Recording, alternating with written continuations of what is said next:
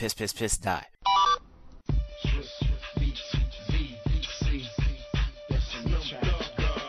to stop playing around the clowns and the wanksters. Good girls gotta get down with the gangsters. Go ahead, girl, put some back and some makeup on it. While I stand up in the background and check up on Welcome to episode 135 of this TryGames.net podcast, which we're recording even though episode 134 isn't posted yet. Um, for anybody who does not know, episode 134 actually was recorded in the last week in May. So if you had listened to that and was wondering why it wasn't topical, that's why. We had problems with that sound file yet again, which is like the third week in a row we've had sound problems, but that's in the past. Today is Saturday. Uh, what's the date? Somebody help me. My uh, the sixth. June 6th, Saturday, after E3, and boy oh boy was there E3. We all went, we all hid in the corner and, and took hidden footage of you know of Microsoft's new like robot toy, uh, which is kind of like Rob for the NES. He he picks up. I'm lying. I'm really bad at lying, but we do have a surprise. Sound like the truth to me. I don't know. I would, I would have believed it. yeah, we do have a surprise though. Where are you? Oh, mate. Yes. I'm a surprise. Pete Pete has come back from making dresses and moving to Boston. Um, I have an important. okay. I have His something prom important. dress making days are now over for the summer, and he has an important announcement. What is that? If you have problems, you should always use topical cream. Mm. That would have been a lot funnier if I got that joke in right after you said it. but I wanted to, it was in my head, so I was like, I should say this because it's it's funny to me. I thought you were just talking about topical tr- creams in general, which already is a funny subject. But I applaud your uh, your efforts there. Uh, Pete is my back. biting wit. You're biting. You're you're biting wit, wit, wheat, Wil Wheaton. Uh, Bill Wheaton. Wil Wheaton. Um, but uh, in addition to Pete, we have another uh, young dressmaker who was not uh, present two episodes ago, but was present last episode. Which I don't know why I brought that up, but yeah, they're slunks. Hey guys. Yay, No, slugs! You are not Al. Oh, Hey guys, hey. Al will Two, two L's, two C's. do else do C's. Al will Yeah, join- fuck you guys. Always we said was the only things. Like whenever you came up during anything, we would just go LCCs. I heard. I listened. Okay. He heard. um, Al is is making breakfast for the fiance because he's nice like that. Uh, he also woke up uh, just before I did, which was pretty late, and so I just, I just imagine if if Al was cooking like scrambled eggs, somehow a dreadlock would fall in it. An entire dreadlock. Uh, like, like a whole like worm. Just you'd be Yeah. like, Honey, mm, there's a seasoning. dreadlock in my oh, food. there's some hair in it. Just, just pick it out. It's like it's not like the hair you find in your soup. It's like a big like dread. It's like this is a delicacy. No, but he will be on in a couple of minutes, I guess. I don't know whenever he's finished his food, but uh, uh, because the If trial a dreadlock fell in soup, would it just kind of like soak up all the soup? it would probably become a really dark cheese doodle. That is a good point. And then you just savor it for a little bit like that. You just put it in your mouth, and you just Put it kinda keep your it on the side for a little bit. And it'll probably last you like a week. Oh, dreadlock versus hair. Um, but yeah, since uh, I I will be uploading, well, by the time you hear this, you should have already heard episode 134. Uh, there's no way that you wouldn't have heard it, um, even if I have to upload that a day before I upload this episode. So, if you're listening to this and you didn't listen to 134, go ahead and listen to it because it's up. Uh, Pete's Trilobite will have been posted as well, which I have been slow to post because of the file problems and because the stupid desk in my office at work this week had no Ethernet port for my other laptop to upload stuff. It's very complicated. Yeah, Sorry, Dawson. We're- yeah. Word. We're there I ya. addressed the whole making fun of me issue in my trilobite. Ah, shit. Maybe I shouldn't upload it then. Slonk's more like two S's, because who puts the beginning of their name on the end of it? What? I expect something like that when when I listen to it. No, I think it's more of just like, hey, fuck you guys. Oh, okay. Fuck you guys. Fuck you guys. You just gave us more ammo. Anyway, um, but E3 did happen. Before we get to that, though, uh, because of the lack of trilobites this week, uh, what have people been playing? I will start with our wandering ninja, which is Pete. Hey. Oh, that's me? Oh, I Yep. thought that was Al. Um, okay, so I actually have some games to talk about. Um, okay, so I got a 360 Nice. Yay! You got Yeah, one back. nice. the day before uh, I left Pennsylvania. Uh, my girlfriend was like, "Hey, since we got a, an apartment cheaper than we were looking at, why don't we use the extra money to get a 360?" I was like, "Okay." So um, we got the elite bundle that comes with uh, Halo 3 and Fable 2. Oh, nice. Yeah, not too bad. So, uh, They're actually making it worth it. So Yeah. Um so I played a little bit of Fable 2. I didn't really get. Oh, uh, Al is saying add me bitches. Al said, "Add me, bitches." All right, we gonna we're gonna add Al to the conference.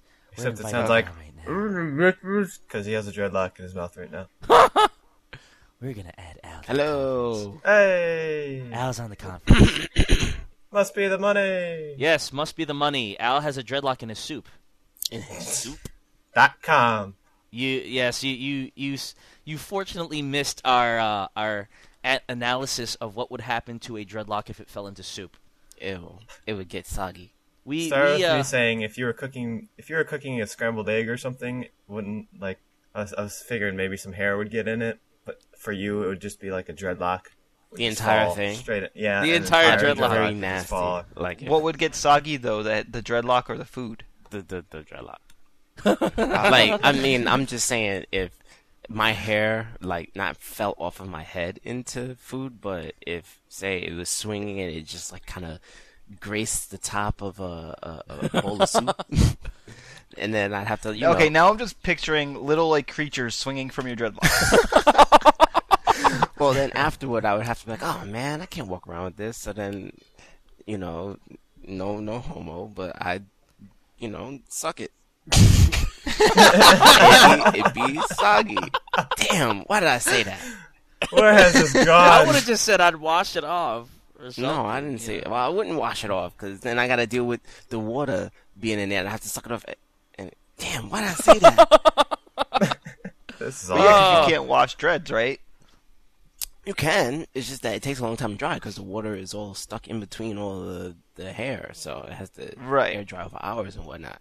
So at least I accelerated by putting it in. damn. Put it in your mouth.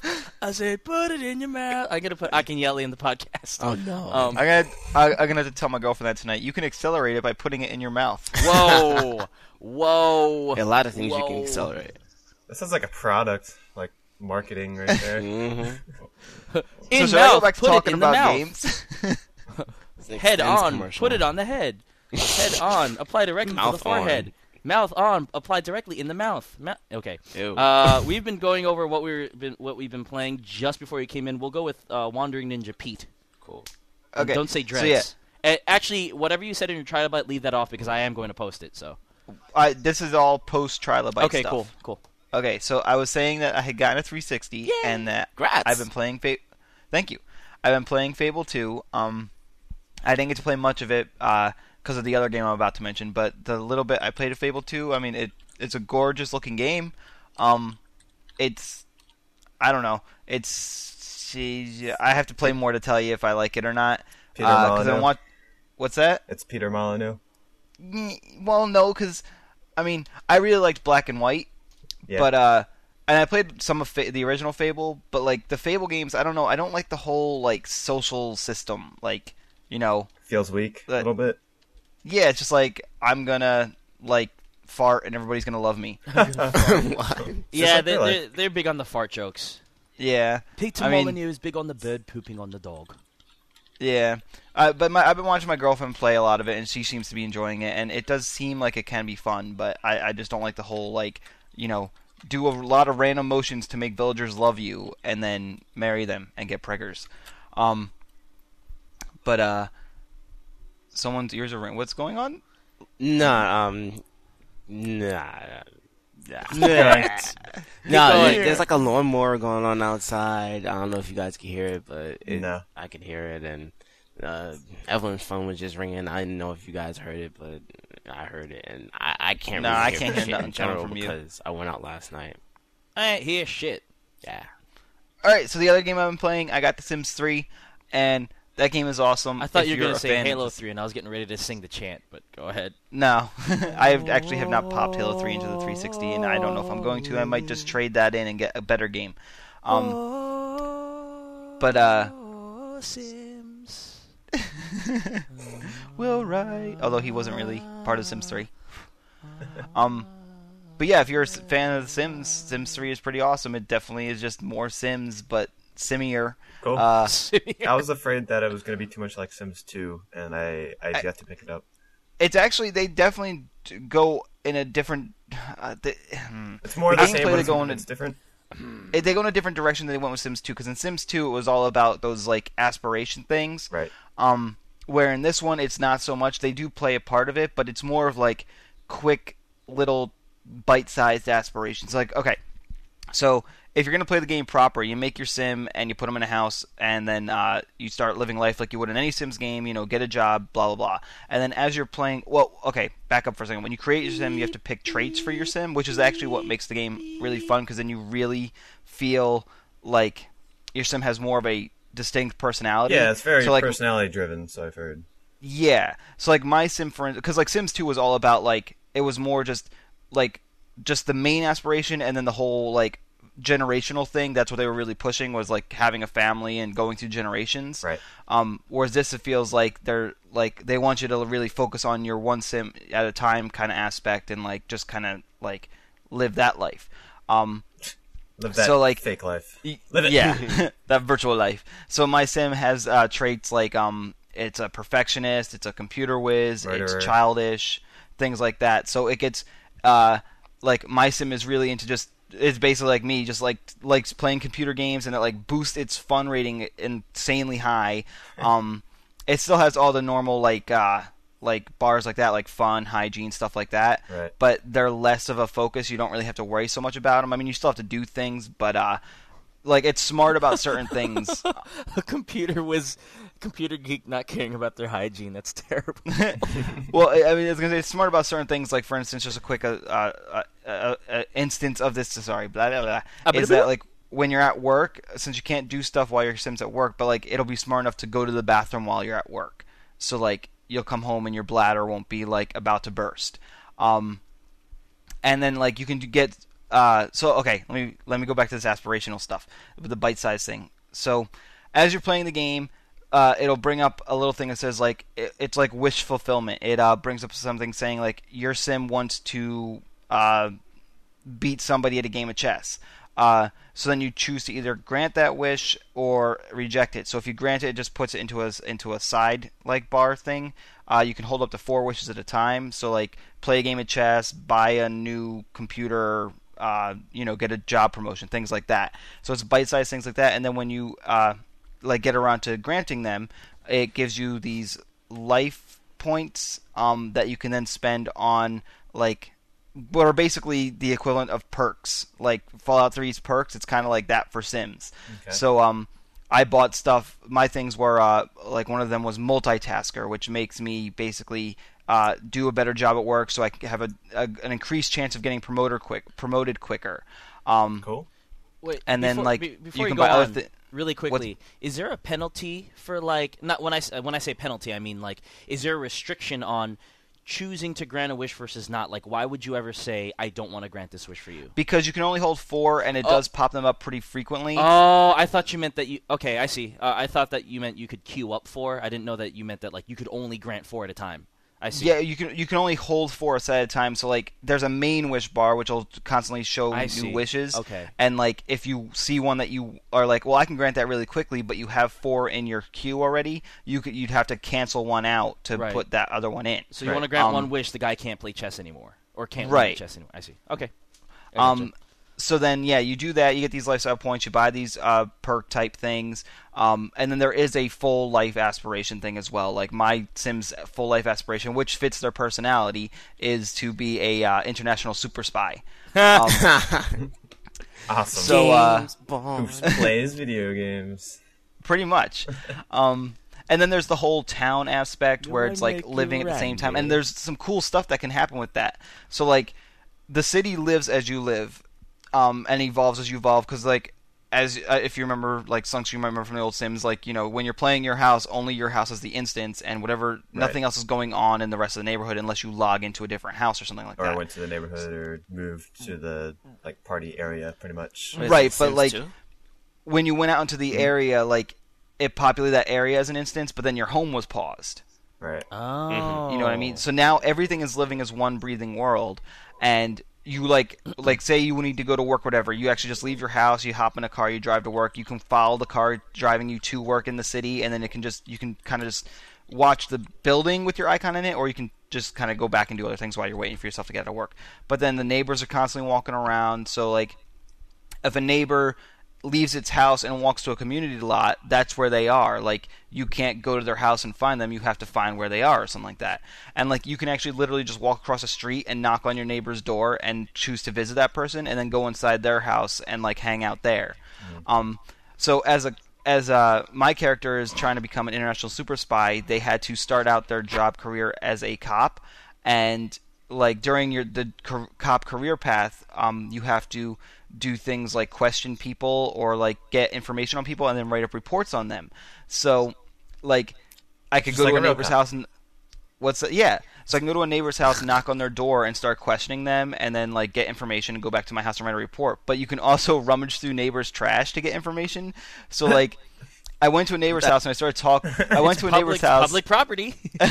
I went to a neighbor's house and started talking to him, and I found out like as you talk to people in the game world, you get to learn what their like their set preset traits are. So I found out my neighbor is evil, and he got mad every time I started questioning him. So I couldn't really question him, so I had to start rummaging through his garbage.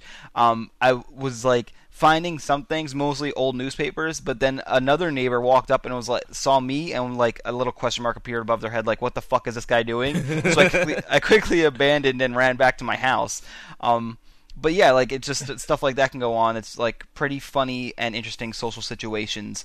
Uh, and I really, really, really like the game. Awesome. Do you think, uh, from what you've played, uh, can you tell whether or not there are any like hooks into MMO style things, or not even necessarily MMO, but something like Spore, where what you kind of do uh, is reflected on a network or something? Because I know that they were trying to, and someone Yeah. please correct me if I'm wrong. I know they were trying to do like an MMO Sims, and that kind of flopped. And then this sounds kind of like okay, well, you if you if we just started off this way, and then slowly start adding patches and stuff to it to make it to make it more interactive with other people, then maybe we can go our sim MMO this way instead of having our failure out there. Like, so d- do you see any possibilities for that to happen here? In, in the Oh, engine? absolutely. Like, cause um, okay, the the Sims multiplayer thing was the Sims Online. Okay, and right, right, right. That right. was terrible because everybody. It was basically like playing. The problem with that was it was basically like the setup of the original Sims, which is not conducive to a good Oh. online environment. oh, um, the, like the old old original isometric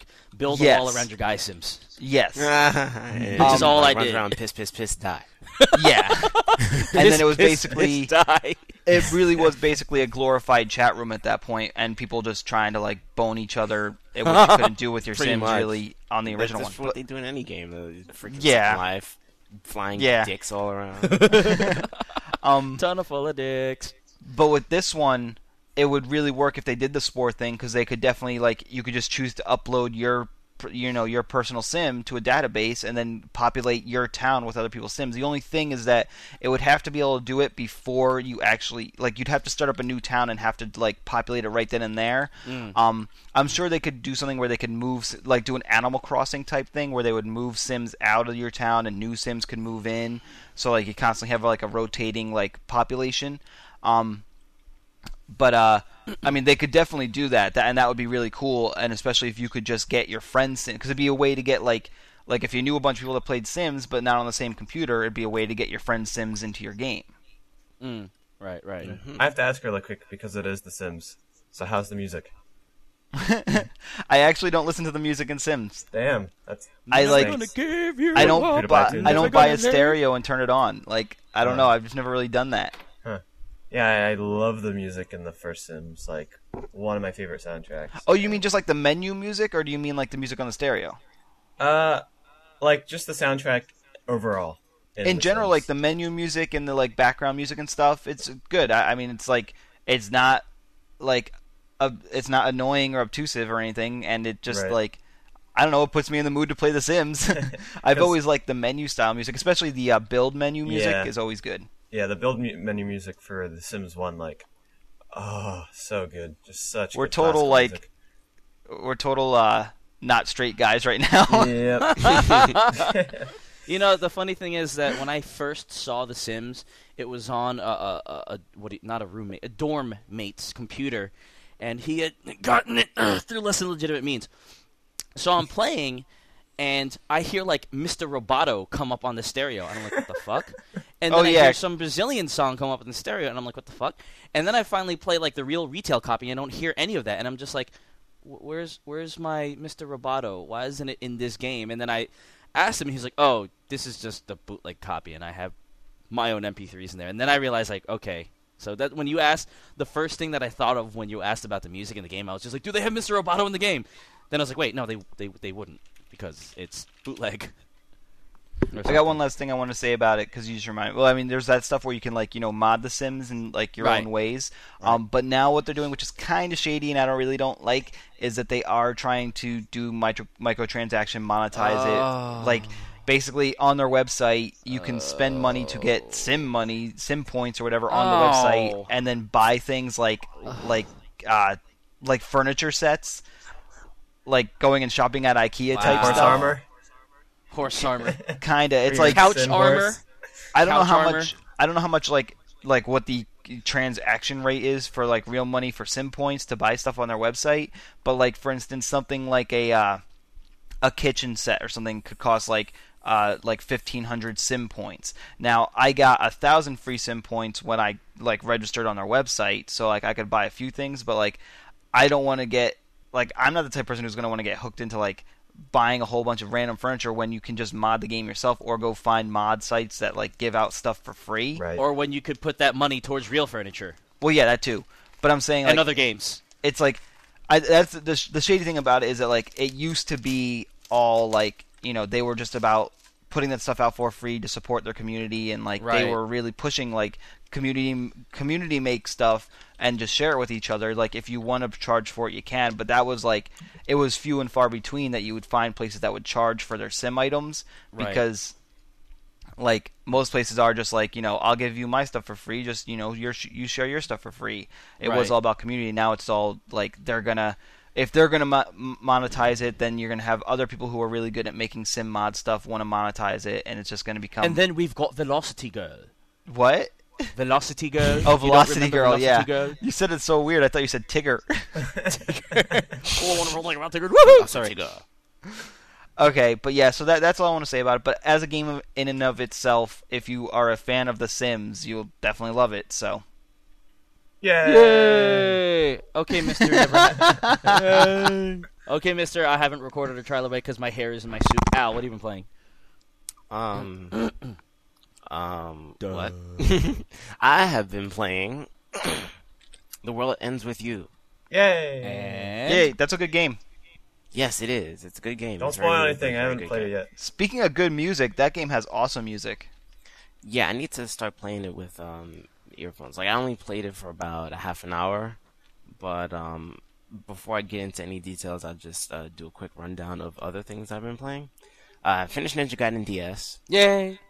uh, on normal, which was easy. It was like Ooh. five hours. It was basically just going through the motions. Ooh. Um, I played the demos for uh, Holy Invasion of Privacy Badman Boo. and uh, hey, no responses. Uh, that game and oh, Rock Band Unplugged, which I had Yay. to delete. Yes. That's why I forgot about it. Oh man. All right. Ah. people, people, stop saying yay. So, because I can't fucking hear. Um, yeah, Rock Band Unplugged is very addictive, and I had to delete it from my PSP. Even though there was only three songs you only play for like two minutes, it, it was just it was insane. Um, uh, uh, yeah. So other than that, Mad World, but I think I talked about that. I'm not even sure.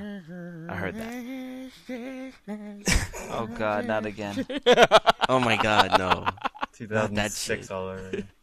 And um, I've been playing Smash Brothers all week, of course, at work. And yeah, so that's all I've been playing. So the world ends with you is pretty cool. Twoey. 'cause It um combines stylus play and pad play and both screens, and it, I think this is like the first game I played in a long time that actually has you doing a whole bunch of shit together But it's not With- overload. uh, I, I'll explain it. it. It might be overload for some people I see. Okay. because essentially it goes like this. This is just how battles work. Um, you have two people, your main character and the partner at the time. Top screen. Top of the screen is at the uh, the partner's at the top Uh-huh. and the main character's at the bottom. Um, the main characters play with the stylus. You drag him around, like if you press on him and then you drag the stylus to certain places, he will walk or run to individual places where you point. And then he has what they call pins. That that's how he attacks. and you activate the pins by doing different actions. So you have like a pin that's touch, so you touch on the enemy and it does something. There's a, a uh-huh. slash pin that you can use and you slash on the enemy. And then there's some support pins that are always on and things like that on the top screen, your partner, of which uh, looks like this one, two, three, four. I suppose you could choose from later on in the game, but right now I only have like the first girl who you start out with, and um, that person is controlled with the pad, and uh, with the pad. You hear me? Yes. Yeah, I don't understand this "we can hear you" thing that Austin said, so I'm completely confused. No, that was from way before. Oh shit! it was from a minute ago That was on, from on Chat my, uh, World. Skype thing. Chat- So chat you, world you is- Anyway. slash on the touchscreen and you control All right, it let's go. the Let's pad. go. Yeah, yeah. Yeah, I know. I already discussed all that. So on the top screen, you control the other the top person with the pad, where they have different things that they can do. Basically, you press in the directions, like say if the enemy's on your right side, you can press right and then a combination of like right and up and down to get to a certain destination. And that destination would be depending on the partner. Like for example, the girl, it can be one of three different cards, like ESP cards, and if you guess the right card, it will give you a bonus so that you can upgrade your fusion points so that you can do a strong finishing attack. And that's where everything gets really complex and confusing. Because while you're running around the bottom of the screen with uh, your main character slashing and tapping and doing all this shit and trying to get away from the enemies who move all in real time, on a top screen, your partner is doing all these other attacks to the exact same enemies but like in a different plane mm-hmm. and you have to alternate between the two because there's this thing called the light puck that goes back and forth between the two screens.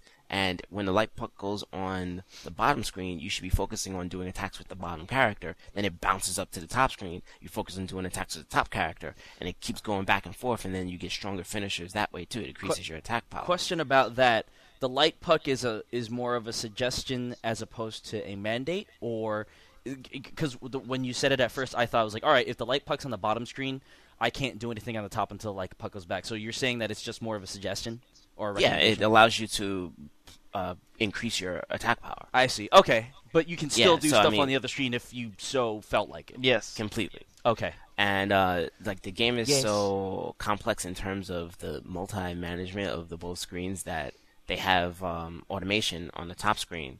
You can set it to uh, have it automate like as soon as you stop pressing things, it'll just play for you, or you can set it to automate after like three or six seconds. Okay. So you know that that helps with you know either learning it or if you're not that good, it will um, you know, it will make the game a little bit more enjoyable instead of providing, uh, providing instead of uh, forcing you to have to do that, and then you're like, oh, I hate this game because I always have to do all this stuff all at once. Because I have to play it. Yeah, Um, I was so not yeah, that good, and I definitely used the automation because that was way too difficult.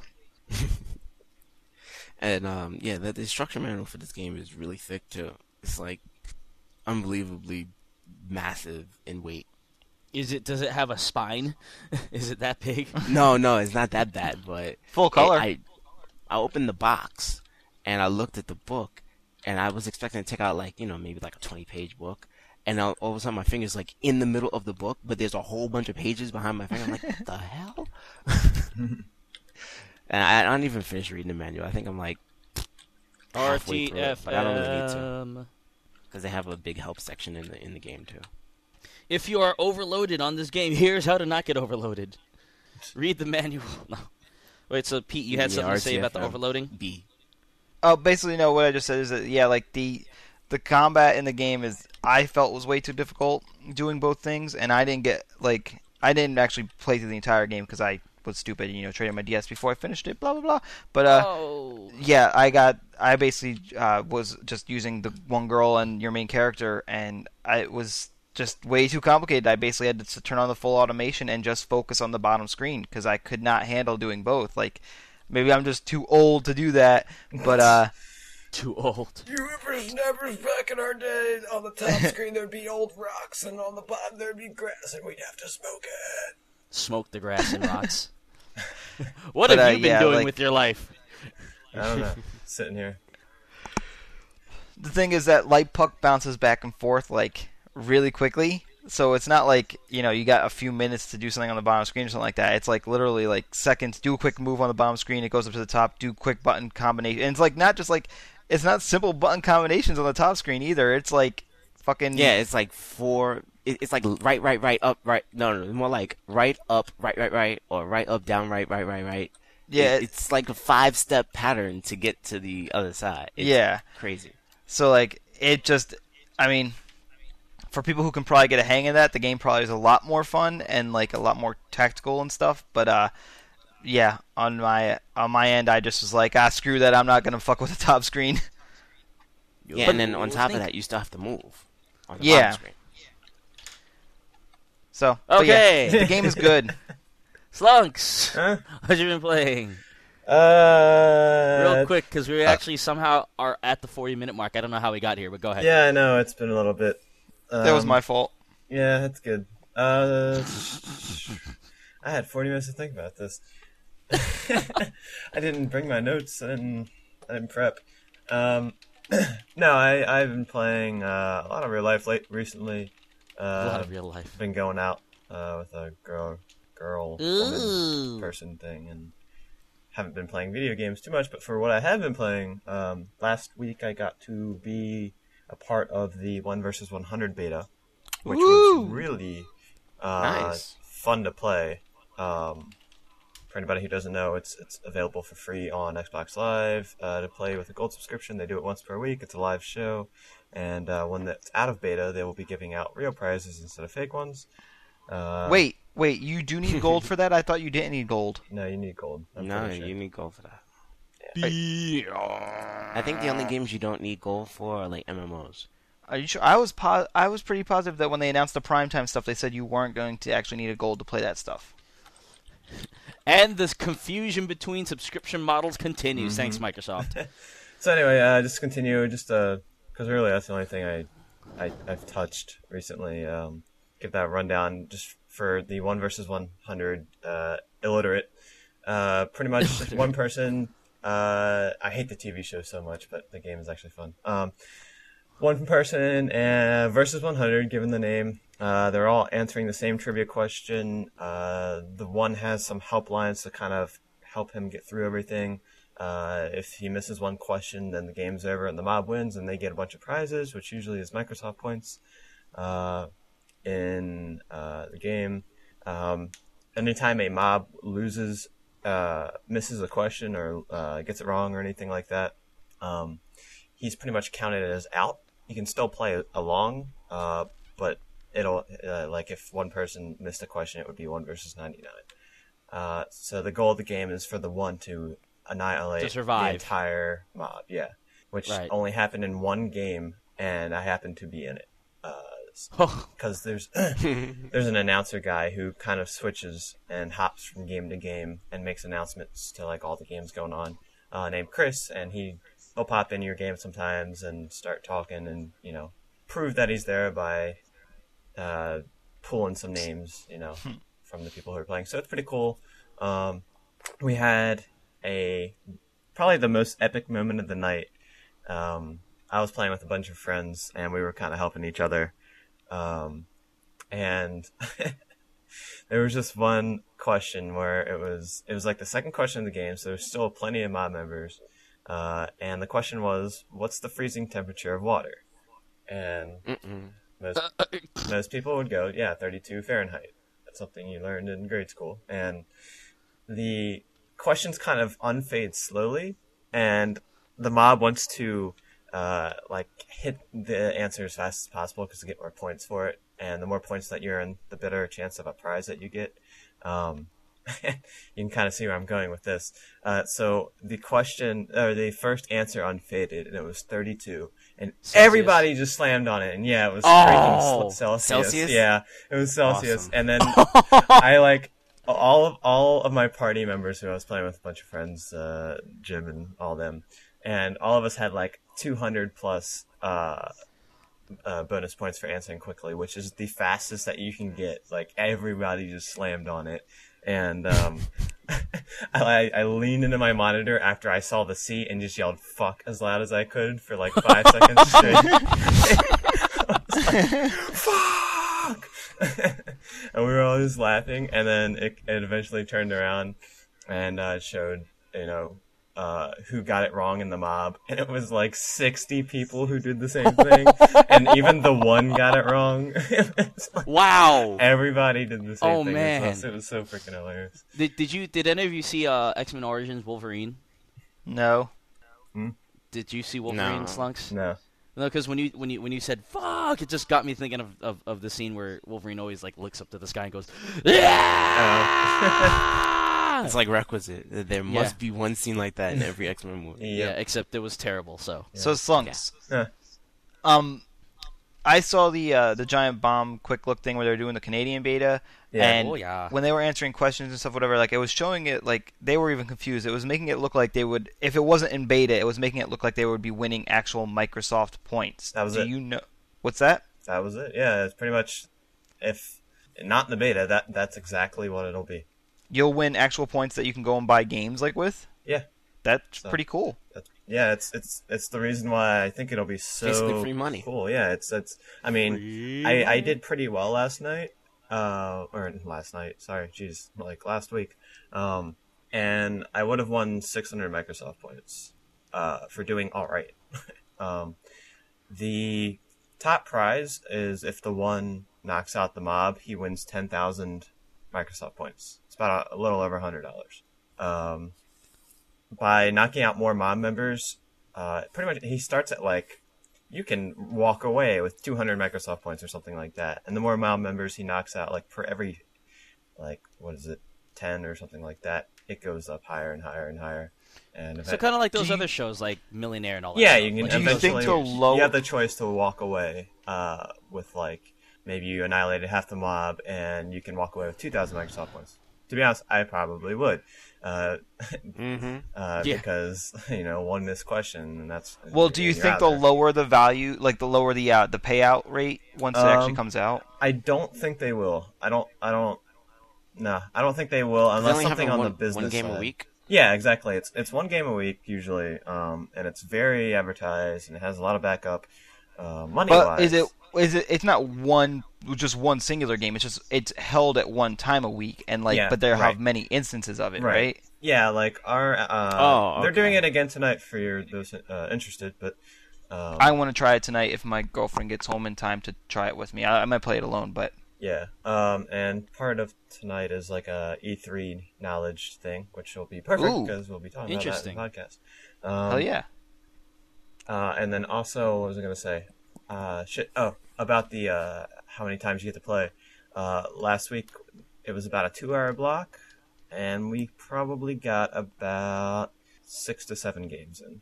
So it flew by really fast. It just it was because we were having a lot of fun. So uh, I want to clarify for anyone who's listening tonight, Yeah, sorry. meaning Saturday, June. No, no, I'm saying because people yeah. be like, people be like, what, what tonight? E3 was last week. I don't get it. But yeah, June sixth. So by the time you hear this, it's not going to be that anymore. But Yeah, you know. but by the time you hear this, uh, check your check the schedule, and uh, they have it pretty well advertised on there. Uh, there is a player cap um, to how many people can play. Uh, last week was 101. no. Uh, last week last week was for forty thousand, um, Damn. which that filled up pretty fast. So you got to make sure you join in early, so you you don't sit around and wait forever. When can you join in? Do you have to wait till the precise like minute that it turns on, or something? Yeah, like that? usually it's. I think last week it started a couple minutes early, but yeah, like pretty much you can go there right now.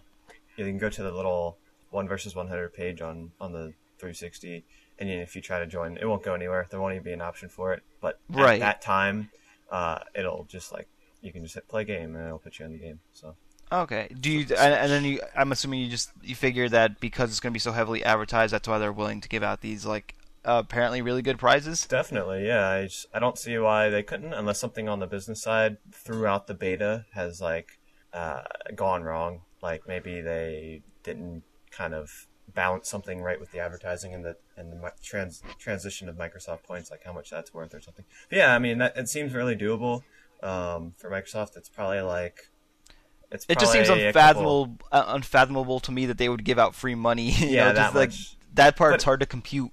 Right. Which I mean, if they can get away with it, and you know, of course, they're maybe gaining a little bit of money on it. Advertising costs a shitload, so I, I don't see why they can't do it. It's probably they're probably giving away about a little around, like probably around ten grand a night in prizes.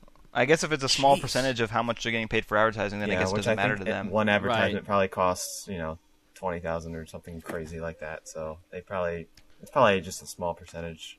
Yeah. We're giving out a free gift for our prize. You can win a refurbished Xbox 360. Great. you could give it away to a friend. Some of the a lot of the questions were like going to Nintendo Red Ring. based. It was weird. We expected, What? yeah, we expected uh like them to avoid talking about Sony and, and Nintendo and stuff. Are you are you sure they weren't questions like how much does Nintendo suck? A, a lot. Yeah, a whole lot. There, like bad mouthing thing. Yeah. Be my dick.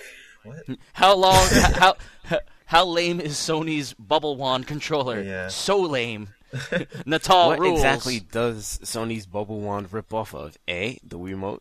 B. Mm-hmm. Natal. C. The Wiimote and Natal. D. Microsoft rules all. Yeah, Ah, and then the answer D. is actually D. I actually Yeah. did. I actually embarrassed myself on a video game related question. It was uh, about Metroid. It was like, what? Which of these Metroids have come out first? And it was like Metroid Prime, Super Metroid, and then something else. And I, Super I Metroid? goofed. Yeah, it was Super Metroid. I goofed. What did did you answer to something else? I think so. Yeah, it sounded like one of the older ones, like on the back in the day. Was it Zero Mission? Uh, maybe. It could have been that, and that's that, that's confusing for those who didn't play the original Super Metroid because technically it's it's ba- it's a remake of the original NES one. So Right. Yeah. you, you start to think chrono- chrono- chronologically Yeah. instead of shelf life. So no, like the show is the, the show. To be honest, is pretty terrible, but it's just so fun being in it, and like the experience. yeah, it's it's really it's really unique. It's like nothing like this has been done before. Um, it's it's just One it's just really cool. versus so. one hundred. Hey, I like trivia games and I like free prizes, so and free Yeah. money. So And this I is like the free game for you.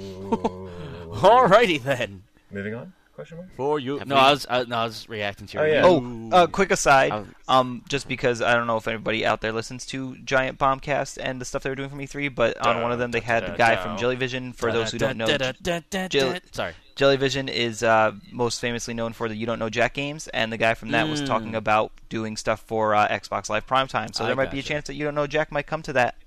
Cool. You don't know shit. Because yeah, they're looking to put more show type games on there and make it live, Yeah. just like one versus one. So. And if Why you don't don't know, if make you're it- too young to know what You Don't Know Jack is, then get the fuck out of my face.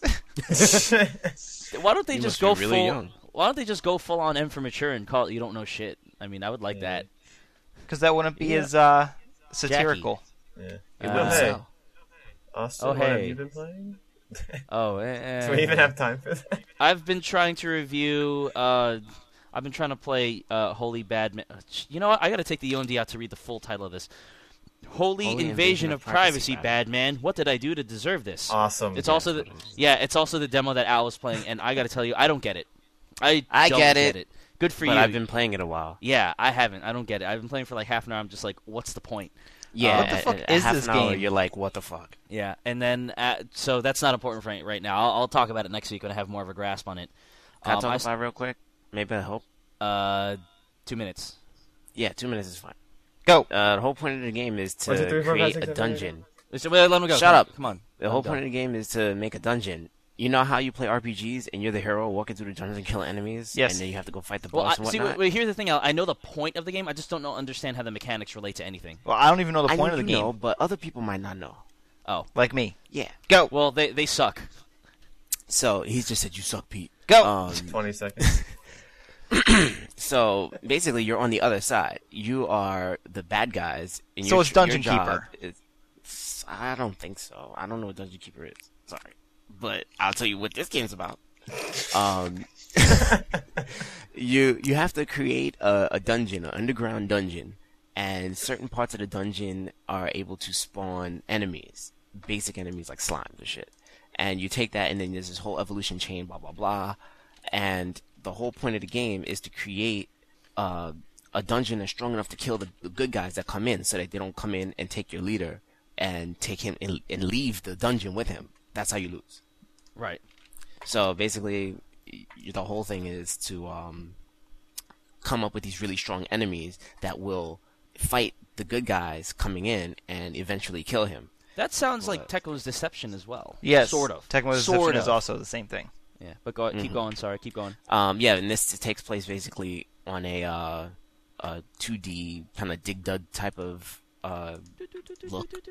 So your job is to like use this mining pick to pick out these uh, squares to make the maze, and also to spawn the slimes. And then when you spawn the slimes, the slimes do certain things with the other blocks, and then from there you can create the other enemies, and then they eat the lower ones, and have this whole like communication, not communication, but like a community with each other, where level two enemies chain. eat the level one enemies, and then level three enemies produce level two enemies, but then there's level four enemies that kill the level two enemies to keep them in control, so that you can still have level one enemies. It, it's it's a whole big like It's like an ecology in a food chain. Mhm. Yeah. Yeah. S- So so that and that's and here's what I don't get. Um, and it's not so much conceptually as much as it is mechanically. Like I'm going through the tutorials, and they're like, "All right, well, the slimes will, you know, add nutrients to the blocks that they pass, and they'll also grab nutrients to the blocks that, from the blocks that they pass. And then you have to dig it in a certain way so that they keep adding nutrients to this certain block, so that you can chip away the block to, to reveal like a lizard man. And I'm just like, you you have very little control. And and yes, I'm sure this is by design but you have very mm-hmm. little control over what they're doing and it's like all right well if you if if you're going to have to depend on these slimes to do things in such a way that you know what's going to happen when you put when you dig in a certain way like an RTS you plant uh, a, a lumber mill in world in Warcraft 2 near a set of trees and put a bunch of peons near those trees. They're going to chop those trees and take it back to the lumber mill. You know that's going to happen unless someone comes by and kills them. With the slimes, it's like, how do you know that they're going to to, to give enough nutrients to to the to the walls in order to spawn more slimes? How do you know that they're going to reliably like go in this direction? And, and they're like, oh, slimes only go in one direction, and then they turn the corner when they when they hit a wall. So you know, and it's just like, no, I, I'm trying to do certain things the way they explain it in tutorial, and they're just going all over the place, and I'm just like, what, you know, you know what I mean? It's it's like you, you because you have you know an RTS level of control over things, but it's kind of so so much more out of your hands what is going to happen on the screen. It's like you, you feel like you don't really have an impact on the situation without a certain amount of luck.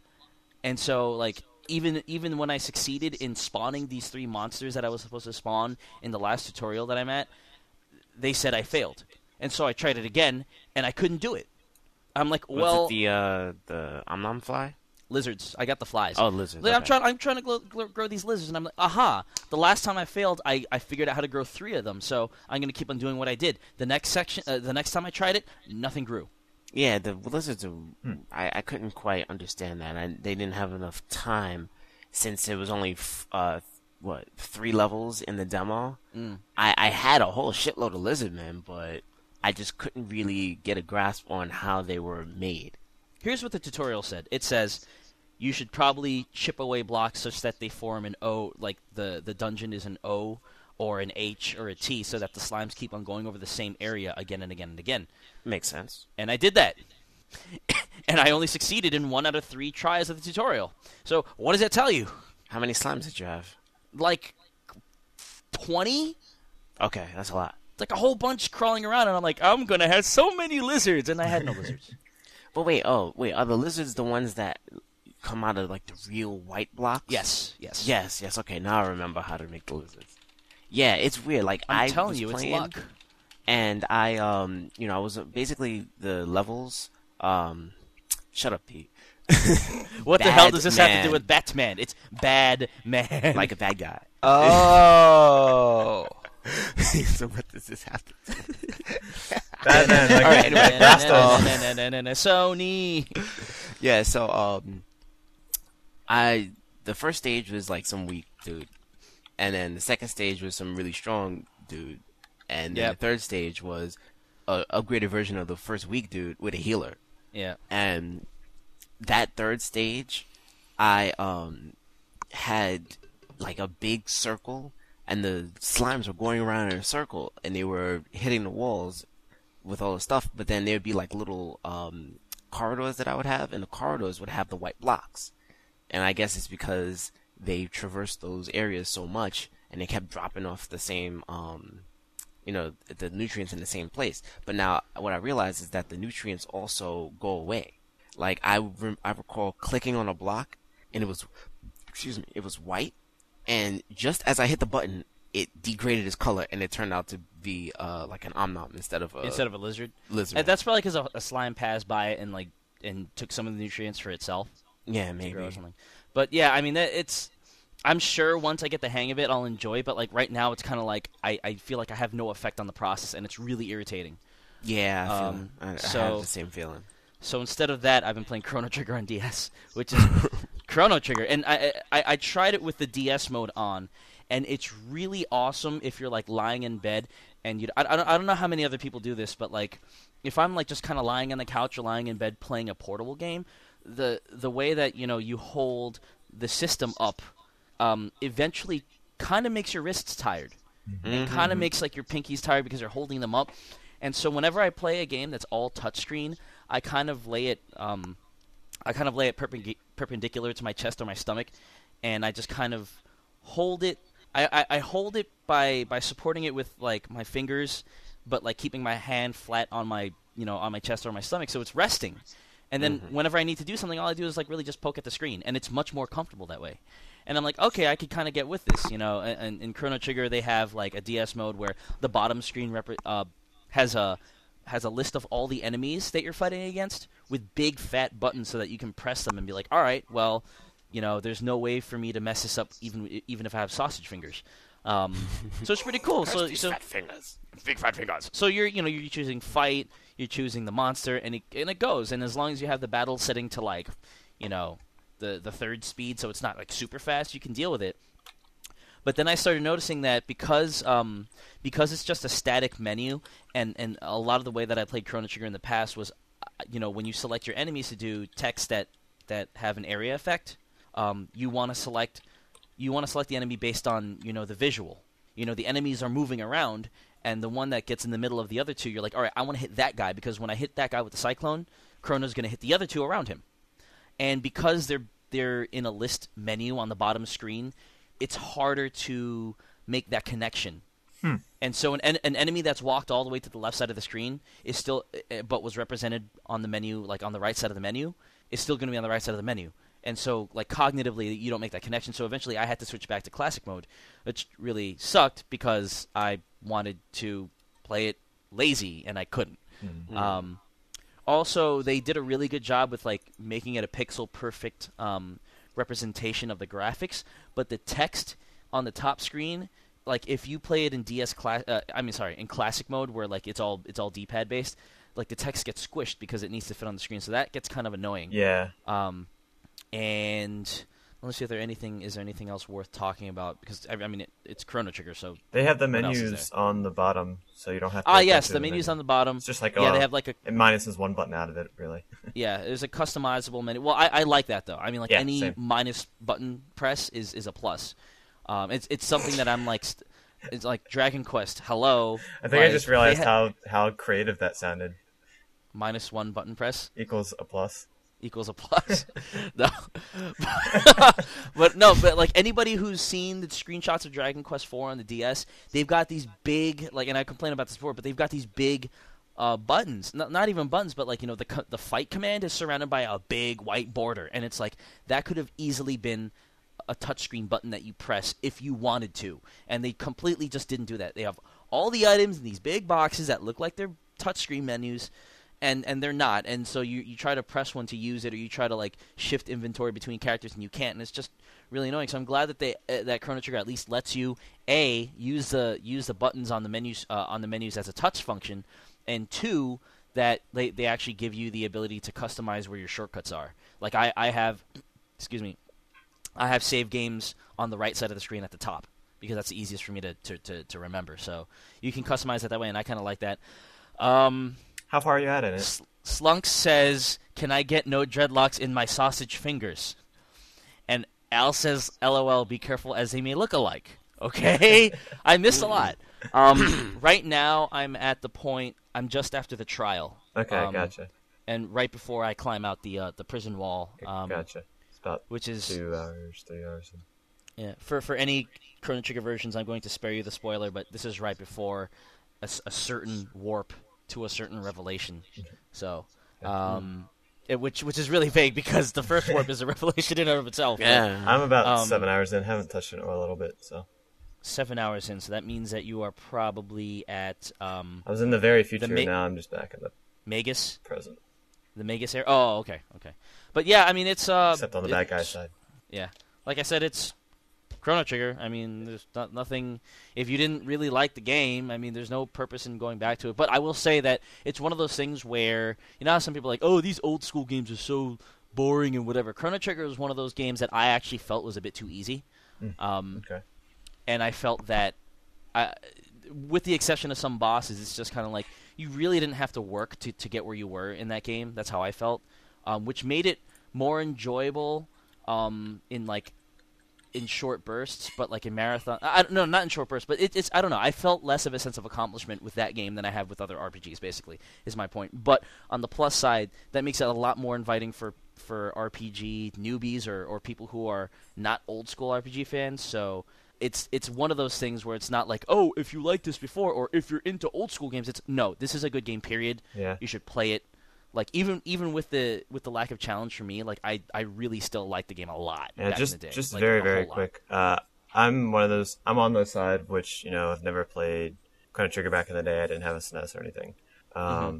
and I picked up the DS version because I wanted to play it. Great, like one of the most fun RPGs I've played in terms of just ex- exploration and like the, the combat system's great, and I know it was ahead of its time. Um, it just feels good it's, yeah, it just it just has this fun look to it, and it's, it, yeah, it feels really good. The only thing that I can't get with is just the pacing of the story and stuff.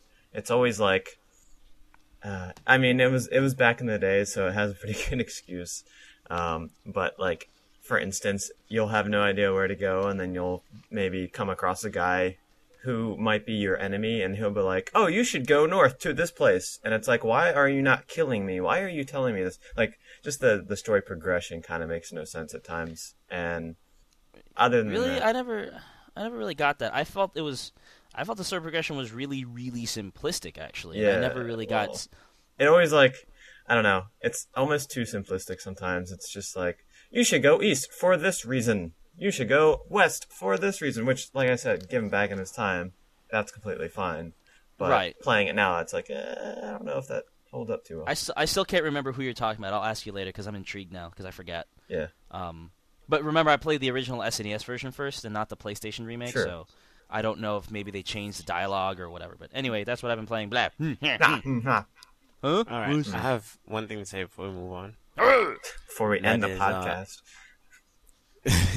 it's over. Yeah. Um, it's over ladies and gentlemen It's over. Um, I I was reading the wiki on Dungeon Keeper, and yes, Holy Invasion of Privacy Batman. What did I do to deserve this? Is certainly like it, but I think that Dungeon Keeper is a really really cool concept that I've never heard of. Like I for some for some reason I've never played this game, yeah, I don't know.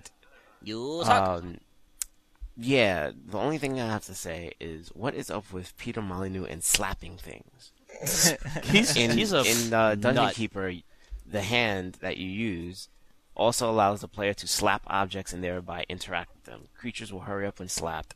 Chickens and a hatchery will splat, and some traps will be triggered. Now, if you remember Black and White, you could slap the shit out of your um your monster. Yeah. And I remember people were just having a field day. It's 10, 15, 20 minutes just beating the shit out of that damn animal, carrying it by the tail, throwing it all across the street. Awesome. That's So abuse. It's totally abuse. Virtual. you know, I animal never really got into that game, Black and White. I never got into it. Something about it. Hey Molyneux, if you can hear me, make another theme hospital theme. Such a good game. Theme crop it all. All right, we're going to move on. permanent beers. Put your lips here and catch these damn facial hairs in your mouth. Put it in your mouth. mouth. I said your motherfucking mouth. mouth. Or I could just eat you out. Yeah, what's that all about? Damn, why did I say that? We're on to well, we have no news because it was E3. What more news do you need? Um, all right, so let's let's actually go conference by conference since uh, Giant Bomb has laid it out so conveniently for people. Um, going by their mantra of we're only going to tell you what's important. They've given us all we need. So first, we're going to go with the Microsoft uh, conference. Of course, they're you know their trailers for for all these games. You know, Brutal Legend, Mass Effect, Modern Warfare 2. Halo, crap, crap, Halo, Halo, Halo, Halo, more Halo, more Halo. Even after Which Bungie we should left all Halo. watch right now and screw up our audio phone. Yeah, or not. um, there is, uh, I I think, for me of note, and if, if there's anything else that anyone wants to talk about, uh, just throw it in the hat. But of note is the fact that Left 4 Dead 2 is already coming out, Yeah. and then Already? there's this whole Project Natal thing, which I'm going to pronounce Project Natal because it's like neonatal surgery and all that stuff. Oh, what? Yeah. Um, so okay, so uh, is uh, any other huge topics from the Microsoft conference that anyone wants to talk about first? Well, no, let's just start with Left 4 Dead. So Left 4 Dead 2, okay, and the reason why I'm kind of like wow is the fact that it Left 4 Dead seems like that type of game where like Team Fortress 2, it's kind of self-sustaining and you kind of want to add things to it, but you don't want to just kill the first game and come out with the second one like so fast. Yep. I haven't even gotten to start playing. I haven't even gotten to playing it yet. And so w- the reason why I'm like wow is because I, I want to ask you guys because you have been playing Left 4 Dead what does this like what does this imply and and and why would they do this and before you start i was reading an ars technica interview like uh, i think it was ben Kuchera. he like went up to the guy who was behind it he was just like a lot of people are kind of pissed like uh, you you kind of need to explain yourself My why hand is raised. left 4 dead 2 and he said I- something like the game balance is such that you can't add things to it without ruining it and so it, you might as well give like a full sequel so Wh- what are your guys' takes on that? Uh, Pete said his hand was raised, so I'm going to go with Pete. Oh, as in I am pissed because Oh, okay. I'm sorry. my no, hand's but raised. yeah, like because that this is like completely anti-Valve model, like to Right, right. not iterate on the game or like you know put out some like all they did was put out the one patch that made the other two levels playable. And like yeah they put out the source code so like you know or the SDK so that people can make new uh like map mods and stuff. But Valve typically puts out their own stuff like like you see with Team Fortress 2 how long they supported that. I mean back with Counter Strike and things like that they supported that for a long long time. It's like to to just pump out a sequel like year after the release of the first one is uh, so, Microsoft must have threw a lot of money at them. So you think Well- maybe they're taking a back seat and saying, "Well, here you go, community. We're gonna work on stuff that's actually gonna make us money." Maybe I guess like I, I just I don't understand. Right. But see, the thing is, even even with that, like, let's say that that's let's okay. So it's against the Valve model, but even even without that, like the type of game that this is, isn't it more? And, and that's why I need your opinion because you guys have played it, versus what the Valve developer said. Oh, you know, we can't make an upgrade without changing the without breaking the game. Is it really like that? Like, I mean, do they really need to? Because I, always thought this was the type of game, like Counter Strike, that you iterate on be, just because of the nature of it of of how it works and I, I could be missing something like that like maybe it is justified to have a full-fledged sequel i just don't know hmm. I'm like, I'm glad you brought up Counter Strike because I was that's the game I was exactly like I was gonna bring up. Pretty much took the words out of my mouth, but like they don't need to necessarily. They need to make it more impactful, and I don't know. I, I just want to get this out there.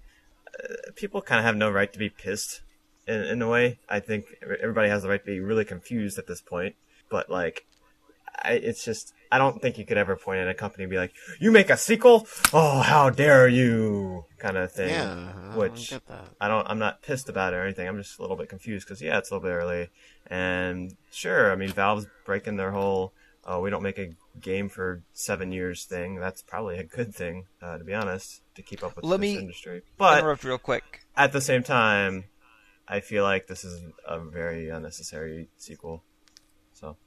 I just want to say like I think people do have a right to be pissed just because if you buy Valve games based on the Valve model, paying sixty dollars for Left 4 Dead 2 or fifty dollars whatever, uh, or Left 4 Dead, I'm sorry, for the original in your head you might be purchasing that thinking, yeah, sure, it only comes with four maps and two of which aren't even playable online, but you know, I am expecting more content in the future, so I don't mind paying this mon- this money. Like, I may have really like I may have seriously like reconsidered a purchase if I knew that that was all I was getting with that purchase. Right. So that's a risk that you take. It's not on them, to be honest. Got to talk now because I have a different Who's, opinion. who's Al? What? Who's Al? I know. Let's turn to Al with the other opinion. It's gonna Um, rain. I don't get this shirt. Um, Rain I, zombies. I really. Mhm. Rain zombies. Yeah. All right. So my opinion on this thing is that um, Left 4 Dead, I think, was a very limited product in and of itself because it was only four levels, and uh, just for clarification, Pete, you said two of them only playable online. Well, I Um, meant by the you know the versus thing. Oh, you can only play like what the first two stages in versus mode or something. Yeah, because when it first came out, not all four not all four campaigns were playable in versus. Oh, yeah. See, I only played versus mode once in my life. Yeah, Oh. it though. and that was in in the first stage.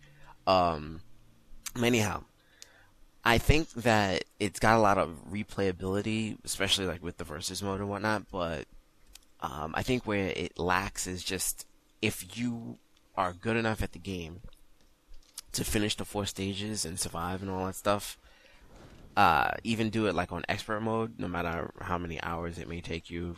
Well, odds are at this point in time, people are probably beating expert mode like in their first try. But I remember when the first game, game first came out, people were taking like four or five hours to do one level on expert because it was that hard. Um, once you do that, it's like okay, I'm going to continue playing these four levels over and over and over again. Um, and I know that there are people who clock in a lot of hours into Left 4 Dead. Mm-hmm. And I honestly don't think that they should be upset that there's going to be more Left 4 Dead for them coming a year after the first one came out. This whole Valve model thing is something that I'm not even privy to, so I I didn't even know there was a philosophy, a developer's philosophy for this company that people are adhering to like it's gospel. But um, Real, real quick, just to mm-hmm. in, like for, for for ten seconds. I don't think it's so much a philosophy as much as is this is has this has been their history and this is what It's a people trend. expect. Right. Right. It's really just Right, the, it's it's almost really like the, if- Right. the philosophy is, is really just the Blizzard philosophy. Yeah, that's what I was Yeah. gonna say. It's almost as if Blizzard came out with StarCraft two, and then you know, a year later came out with StarCraft three. But Yeah. you know, we all know that StarCraft two is being broken into three parts, but that's still all the same product. Mm-hmm. But like, imagine if there were oh Diablo three even. Imagine if Diablo three came out in 1990. Comes out next week. No. Actually, it came out weeks if it came out next week, I'd be happy. But um, but if it came out a year after Diablo two, and you know, I mean, people play Diablo for ten straight years and still not get tired of it. But I think that people play Left 4 Dead, and they just continue to play because it's really fun. But there's nothing really new. I mean, the survival mode I think was a really nice bone that they threw at people, and it continued to, you know, have them play it. But I honestly think that, uh, you know, a sequel after a year seems normal. Ten years of nonstop clicking. That's like, uh, you know, one of those. You, you, they should have like a, a mouse, like a either a mouse that's broken or you know one of those animation a count animations, but meter one of those of how many times they've clicked. And how many mi- mice broken or whatever. But Yep. what I was talking about, you know how they have those um old school like pictures, and it'll be in action in a picture, like it say a, a punch, and you just see a fist with like s lines on the outside of it, and you can tell that it means punch. Mhm. You know what I'm talking about? I think so. They should have like a mouse with like a little explosion, like you know, lines on top of the mouse button, which at on top of that says 10 years of nonstop clicking because it means click. But anyway, um, uh, with Left 4 Dead, I think I mean I, honestly I played it a lot, like the first week it came out, and you could get me to play it if you gave me people to play with, but I honestly don't see myself going into Steam, going Left 4 Dead, and just playing. yeah. That's that's just me, Right. and I, I I would buy Left 4 Dead 2 and play it. With given that same you know trend of playing, I'd probably play the shit out of it for like the first two weeks, and then I'll kind of just go on to something else. Let me let me uh, let me read uh, what this guy is saying. All right, so this is from Ars Technica, uh, A R S T E C H N I C A dot com. If nobody's heard of the site, um, Ben Kuchera writes. Uh, uh, when Left 4 Dead 2 was announced at Microsoft's press conference, reaction was less than kind. Fans felt betrayed by the quick turnaround for the sequel, and they made their feelings known. Chet Faliszek sits down with Ars to explain the decision, and if you still don't agree it was the right move, you could take it up with him. And one of his uh, main contentions is, let's see, um, Team Fortress gets to do these nice little discrete units of content. They get to do a map. There's an internal consistency and an internal world that happens. Uh, end quote. He described the content updates as quote clean little things. End quote. Bite-sized updates that add to the game and over time change things. It's not nearly that easy with Left 4 Dead, where one change affects nearly everything else. Um, besides, don't know what why changes he's talking about, but. Besides, why inch along with an update or content pack every now and again? Everyone on the team was excited about working on more Left 4 Dead, and in fact, the team behind the game has increased slightly in size since launch. That's rare. In most cases, development teams are scaled back after the product is released. Quote, we had some meetings about it and we talked about our ideas, and everyone was pretty focused and thoughtful. A lot of the same ideas were happening. We wanted the director to be smarter, but to be smarter, we needed it. To, to be smarter, it needed more special infected in its stable. For example, the Charger that we see today, which is apparently one of the new guys in Left 4 Dead 2. Um, so I guess if they're, they're saying that by adding like a char- someone like a Charger, that completely changes what the game entails and and could potentially mess up the balance. I don't know if that's true. I don't know if that's just BS, but that's what I'm seeing, and I, I guess that that's what sparked my question. It might. Um, Um, I the do. only- mhm. What no, are you saying? keep, finish off because I want to address the the whole anger thing, but I want I want Oh, to okay. address that first. As far as updates, I think that um, the only thing that Left 4 Dead could really benefit from is like more levels. Because Uh-huh. if you do cha- change the structure of the game, like add more weapons, add more special infected, and make the AI director smarter, um, the the game is already fucking tough as nails on expert Yeah. and um, you know, given that there's only what four, well, five special infected, um, or wait, the two, Four.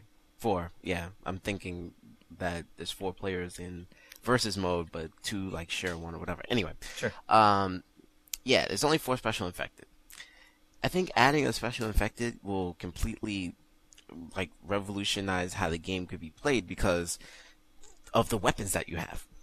If you have a, a special infected that say may require a new weapon to be put in the game, you may wind up creating a weapon that's so strong because ah, right, right. y- you know Yeah. you're trying to make it difficult so you want something to keep up with this new one you're going to wind up making a weapon like a fucking grenade or rocket launcher that okay let's go pick up the grenade launcher the rocket launcher and blow through all of these regular infected and then Right. that decreases the difficulty of the game and then say you know you don't have any of that ammo and then this guy comes out you're instantly dead Right.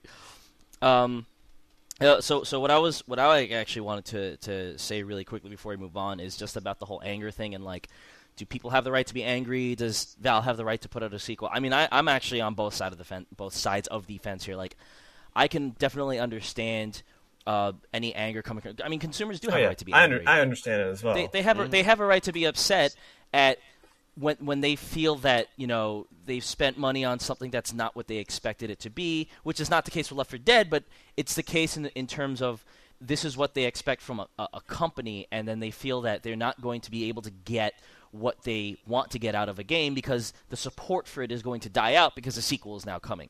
On the other hand, I also agree that a company's best interest is to keep on doing what's best for itself, and they feel that putting out a sequel will be beneficial for the franchise. This is where I kind of get into the whole thing of it is up to them, it is up to the company to decide is this sequel that we're coming out with going to alienate our user base in such a way that the sequel or the original uh, or uh, rather the sequel succeeds or we lose our customers it's kind of like the guitar hero pricing thing Yep. they have the right to price they have the right to price it wherever they want and i have the right to be angry about it and therefore i'm going to exercise i'm going to you know uh, uh, take out my anger on them by not buying the track pack because i don't believe it's worth that price Exactly. and they and the company can say, all right, well, you know what, it's okay because we've done studies that say X amount of customers will buy it at this certain price, and so. Uh, too bad for Austin, he doesn't get to play. But for me, it's like, well, too bad for them because they don't get my 250. And so it's, you know, you know what I mean. It's, it's a balance, and it's kind of it kind of sucks in a certain way, but at, at the same time, that's how things work. I mean, uh, it, this like you're right, Slunks. It is totally not. It's totally the customers assuming the risk of saying, "I'm going to support this company. Things could change." But I'm going to choose to support them. Crap! Now they turn their back on me, Which- and now I'm angry. That's exactly how I feel like you know Right, with Harmonix but- nowadays. So Right, but you also have to remember that the company also is assuming a certain risk because, you know, like I said, customers can definitely be angry, and they ha- it, there's nothing that says that they can't be angry. So it's a, it's a it's a it's a circle of life, Simba. I'm just Okay. saying that I I don't understand the angriness, but I can, or, or rather, I understand the angriness, but I don't exactly agree with it. So Okay. Um, let's see. So I was going to say let's go on to Project Natal, but because the entire the the entirety of E3, at least the press conferences, like just came out with not only Natal but Nintendo pimping Wii Motion Plus again, and then Sony with the wand thing. I actually want to lump it all thing. together and and talk about. You know what? For five minutes, actually, for for two minutes, really quickly. Um, can we take some time to vent about the stupid vitality sensor before Slunks goes? Because I know I know that I want to I want to talk about the Natal what this thing. thing is, but we I don't mean- know what it's for really. That's the vitality sensor in a nutshell. like, uh, what did he? He said something about. Oh, maybe one day games could cause gamers to relax and go to sleep. That's what he said. Something I don't know, something like that. I don't remember. I think he said something about relaxing, but Yeah, I don't know. I don't I don't know. uh, to, to to vent really quickly for 30 seconds, I can understand that they're unveiling something and that we should wait and see. We should not judge until we try it for ourselves. Same thing with Natal, same thing with the with the Sony dildo controllers. But when you unveil something, you at least want to show a proof of concept to say, "Hey, this is actually worth our time and it's worth it's going to be worth your money, even though we don't know what we're going to do with it yet. Here's a glimpse of to, uh, as to what can be done." And it's just like is are are they really going to head head in the direction of like fitness gurus? I mean, if that's what they want to do, that's fine. It's kind of not what I want, but just come out and say it. You know, they're, they're oh, we got hardcore games for you. Oh, by the way, you know, we could take your, your, your blood pressure. I just imagine this be- future of like Nintendo. All they do now is just fitness games, no other games. They drop Mario, they drop Zelda. That's exactly what I'm saying. I don't want that to happen. And it's like, oh, this is big innovation. Our I'm next system Iwata. is an exercise ball. Uh, well, if they did that, that's fine because then we know what we're getting. It's like, mm-hmm. okay, the Nintendo exercise ball. I'm not going to buy the exercise ball because I don't want to play Zelda while running on this ball and then breaking my back because I'm not a chiropractor and I don't know how to do that properly. But at least I know what to expect, right? Now it's just like I bought this Wii so I could, you know, play tennis and and, and shoot things and, and and you know, if they come out with a vitality sensor and they market it right, fine. If they, you know, do whatever they do with it and are successful, fine.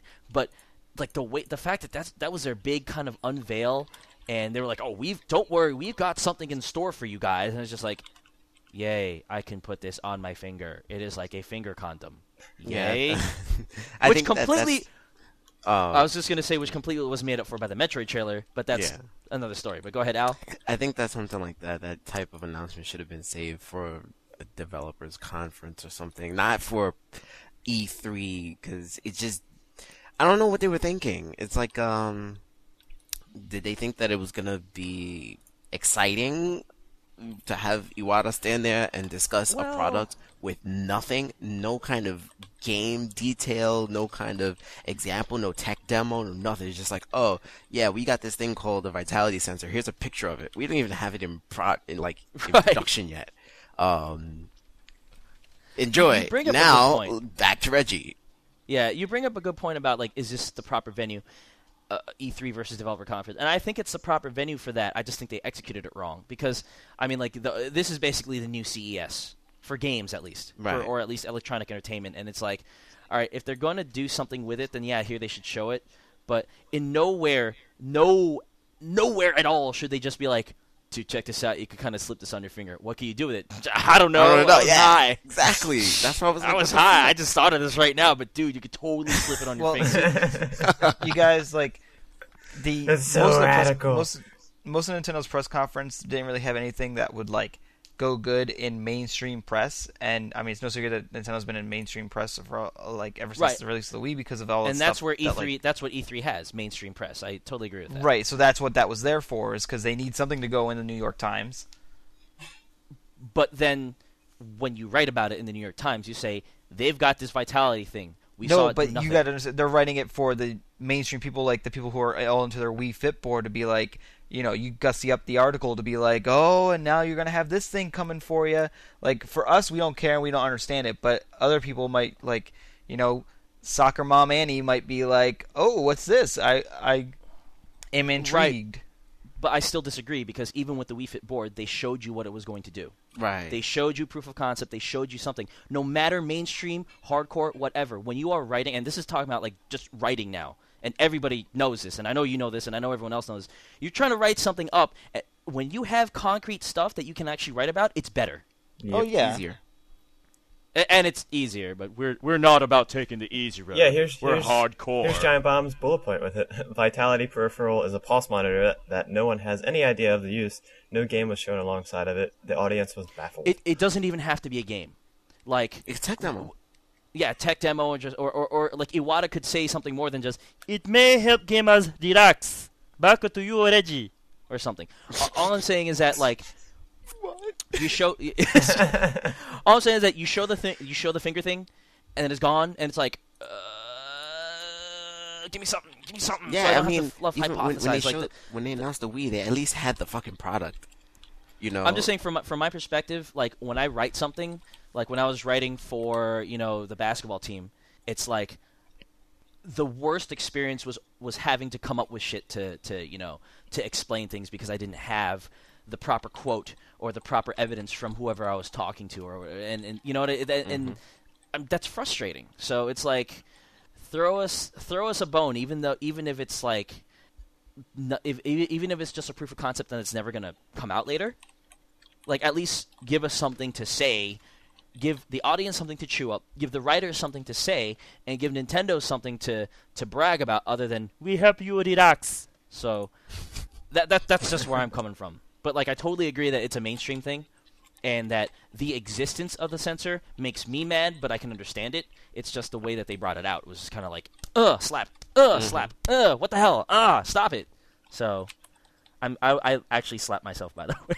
good God. See that that's all it does. It makes you slap yourself, and then you put it So, on your penis, Natal. and that's- and that's all. You, so Natal, Wii Motion Plus, the Sony dildo, all these things now. Somebody fire off. So, what are your takes on this I'm gonna whole? let Slunks go since he has to go soon. oh, that's true. Yes. Sure. Um, I could wrap it all up into one big bundle here. Uh, I think the Wii Motion Plus will be great, but it won't be supported enough. Um, it'll work out just like everybody imagines the Wii should have worked, how it should have worked out in the first place. Yeah. Um, it'll probably be the one of the most fun things actually amongst the three. It just won't be supported too well. Uh, Microsoft's and Natal, uh, way too out in the future to even speculate. I have no idea when that thing's going to be coming out. Um, but I, I feel like it's not going to incorporate uh, hardcore games enough. I don't think you'll see Gears of War 3 with this thing or anything like that. Right. crouch to crouch run and stuff like that. Yeah. No, Or that won't- that won't- to crotch. Crotch to crotch. Crou- crouch. I say crouched? Crotch. No, See he picture. said crouch. No, you Al said crouch. to- I said crouch because of the picture that Austin. Oh, Oh, yeah, yeah, yeah, yeah, yeah. Um, but I it, it definitely will be out there a lot because they're going to be packing this thing in with consoles. Uh, so everybody's going to be pretty much be forced to have one. Um, after oh, they're packing Natal in. yes after the release. Oh, that I didn't know. yeah. Okay, Um, that's smart. At least that's what they said. at the Very smart. That is smart. Um, Sony, uh, as with all Sony motion controls and everything that can see you, camera things and all that, it'll probably be around, sort of, kind of, but not really. kind of like. sort of, it's there, yeah, but not really. The I see EyeToy, I glowing mean, the six-axis, it's it's there, but it's not really. I don't know. It's. I don't think. I, th- I think it'll be there for the people who are crazy about motion control. You know, all 0.5 percent of you. Uh, Yeah. but And, and, and then the question I would have is, with all this motion control shit, you gonna drop the price of the PS3 so that those people who really don't care about no, Yeah. care they're gonna come out with a new control, buy it? PS3 and make that fifty bucks more, just like Yeah, the PSP. Exactly. Uh, yeah, which I mean, I still think I'm still. I know. I know we talked about it enough, like what two podcasts ago, but I still wish that they would focus a little bit more on the original PSP than make a new one. Uh, PSP, So PSP. This is them focusing on original PSP. They're focusing it out. Yeah. you did the wrong way. Uh, mm-hmm. Well, Red Steel Two looks really good. Just gonna say, uh, but that was just like uh, still on like the topic of of uh, Motion motion control. Yeah, it's just it looked pretty good. So can't wait for Austin to review uh, It- I'm it- sure it's not. I'm sure it's going to be better than a one out of Oh five. yeah, I don't, I don't know if you saw any gameplay of it, but it actually looked like a fun game. I did see I did see some footage, and I'm I'm optimistic about what they can do with it. Simply because it's like, all right, they don't have to wait for they, they don't have to get it ready for launch. They've had like 75 years to work on it. Right. They've got Wii Motion Plus. They the only problem I see is well, Red Steel One sold like a million copies, Right. and they're like, you know what? Maybe we can do the same things that we did before with the Red Steel and not really improve it. Maybe we get the motion control a little bit in there, refine it a little bit, but uh, you know the same structure and uh, the same bad voice acting, and, you know, uh, and that's about it. It's like that's all they do. That's what So, they you say on know. the The- stage. The style, the style though, I like it. I like the visual style. It did look pretty So- cool. Um, you just want me to keep talking since I only have a couple minutes Yeah. about everything. Uh, game of the show for me. This is gonna sound really weird, but Splinter Cell Conviction.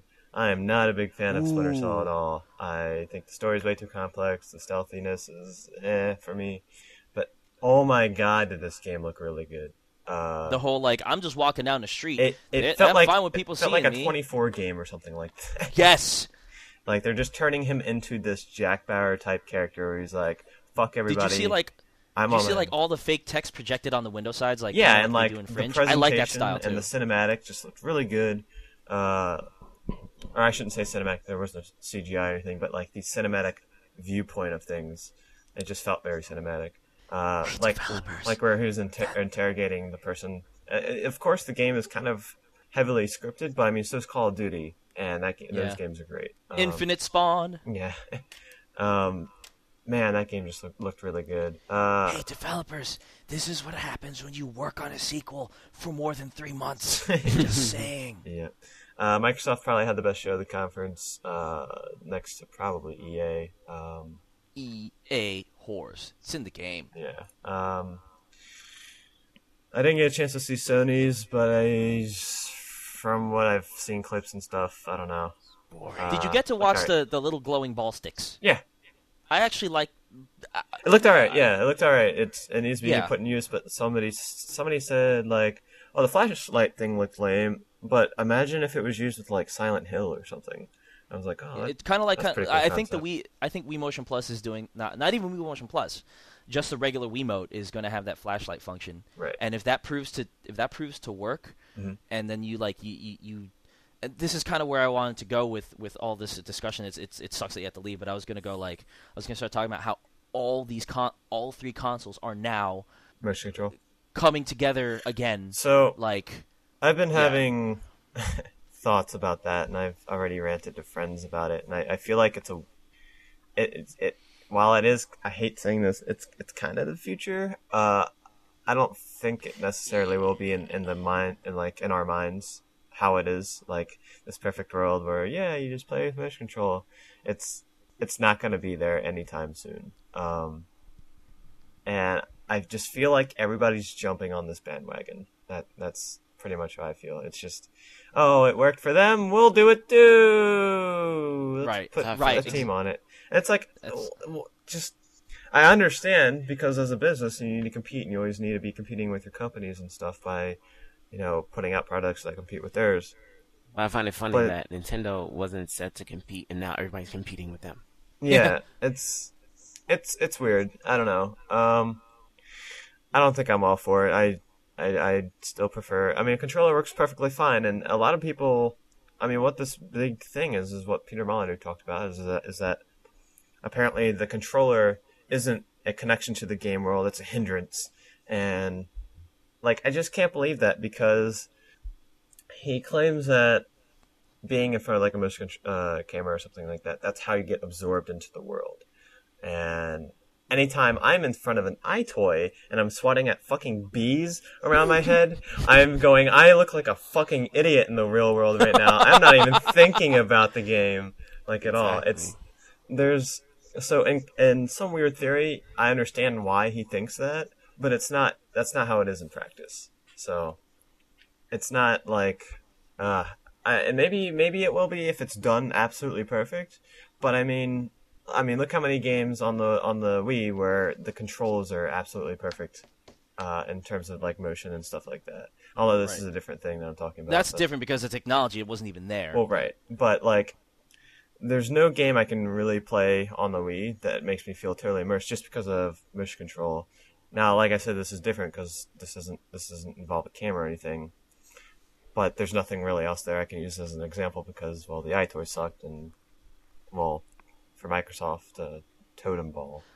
I, I will actually really quickly like I hate to admit it, Yeah. but I do kind of feel more immersed playing Mad World. Yeah, Like I thought it was stupid, uh, like just be like you know I wish they would just let me press a button. right. But when you start ripping people apart, Right, yeah, just, yeah, it's you know, pretty cool. Like when it's done joystick- right, yeah, it's like I, I actually feel I'm just like I'm like I got a grimace on my face. I start sweating because I'm like I'm actually I'm not like you know flicking the remote. I'm actually doing it like and I have to I have to you know curb myself so that I don't tear apart the rem- remote and the nunchuck. Mm-hmm. Like I'm actually like you know going at it and like usually for most games though I agree like I'm just like huh. yeah. I, mean, didn't play MadWorld, but I got that same feeling from No More Heroes. Right. Oh, see I still when you when you charge up the blade and it looks like you're you know doing the Yeah. dirty deed. I can't wait to play this. Now imagine like I, I just don't see that working as well in practice on in front of a camera to me. I right, just- and that's that's like so different. it's so different. yeah, it's yeah. it's way out there. Um, yeah, that, that's really about it. Uh, I thought the Final Fantasy 14 announcement was bullshit. Uh, that game's gonna come out before 13. you, know, you know what's funny though about the Final Fantasy 14? Jack Tretton on the stage said it as if this was going to be like, yeah, you know, we're giving you Final Fantasy 13, and guess what? On top of that, we're giving you, you Final Fantasy 14. 14. Yeah, Yeah, we when he said it- It's an. MMO. And then, and then you're, you're, and I'm like sitting there like baffled, like 14. I thought he was said talking the about- wrong thing. Yeah, I thought he was talking about versus 13 or something, and I'm That's like, what I thought too, but I knew for I knew I knew a new Final Fantasy Online was coming, so But that's the other thing. I didn't know that it was online until the end of the trailer where it said Final Fantasy 14 and then the thing went online. And I'm like, oh, Really? that's what it is. Because Yeah, that as kinda soon makes as the trailer sense. started, I knew it was for online because it has the same uh, like character classes and stuff, and Mm-hmm. it just looks very similar aesthetically to Final Fantasy Eleven. Yeah, that's kind of true. But I thought that it was like, this, this is what I my thought was when I was watching the trailer. Okay, they're coming up with Final Fantasy 13, and it's a sci-fi atmosphere. Final Fantasy 14 could theoretically come out at the same time and be a medieval fantasy aesthetic. So I'm thinking, okay, two really huge role-playing games coming out at the same time in different environments. That's pretty cool. Online, oh, never mind.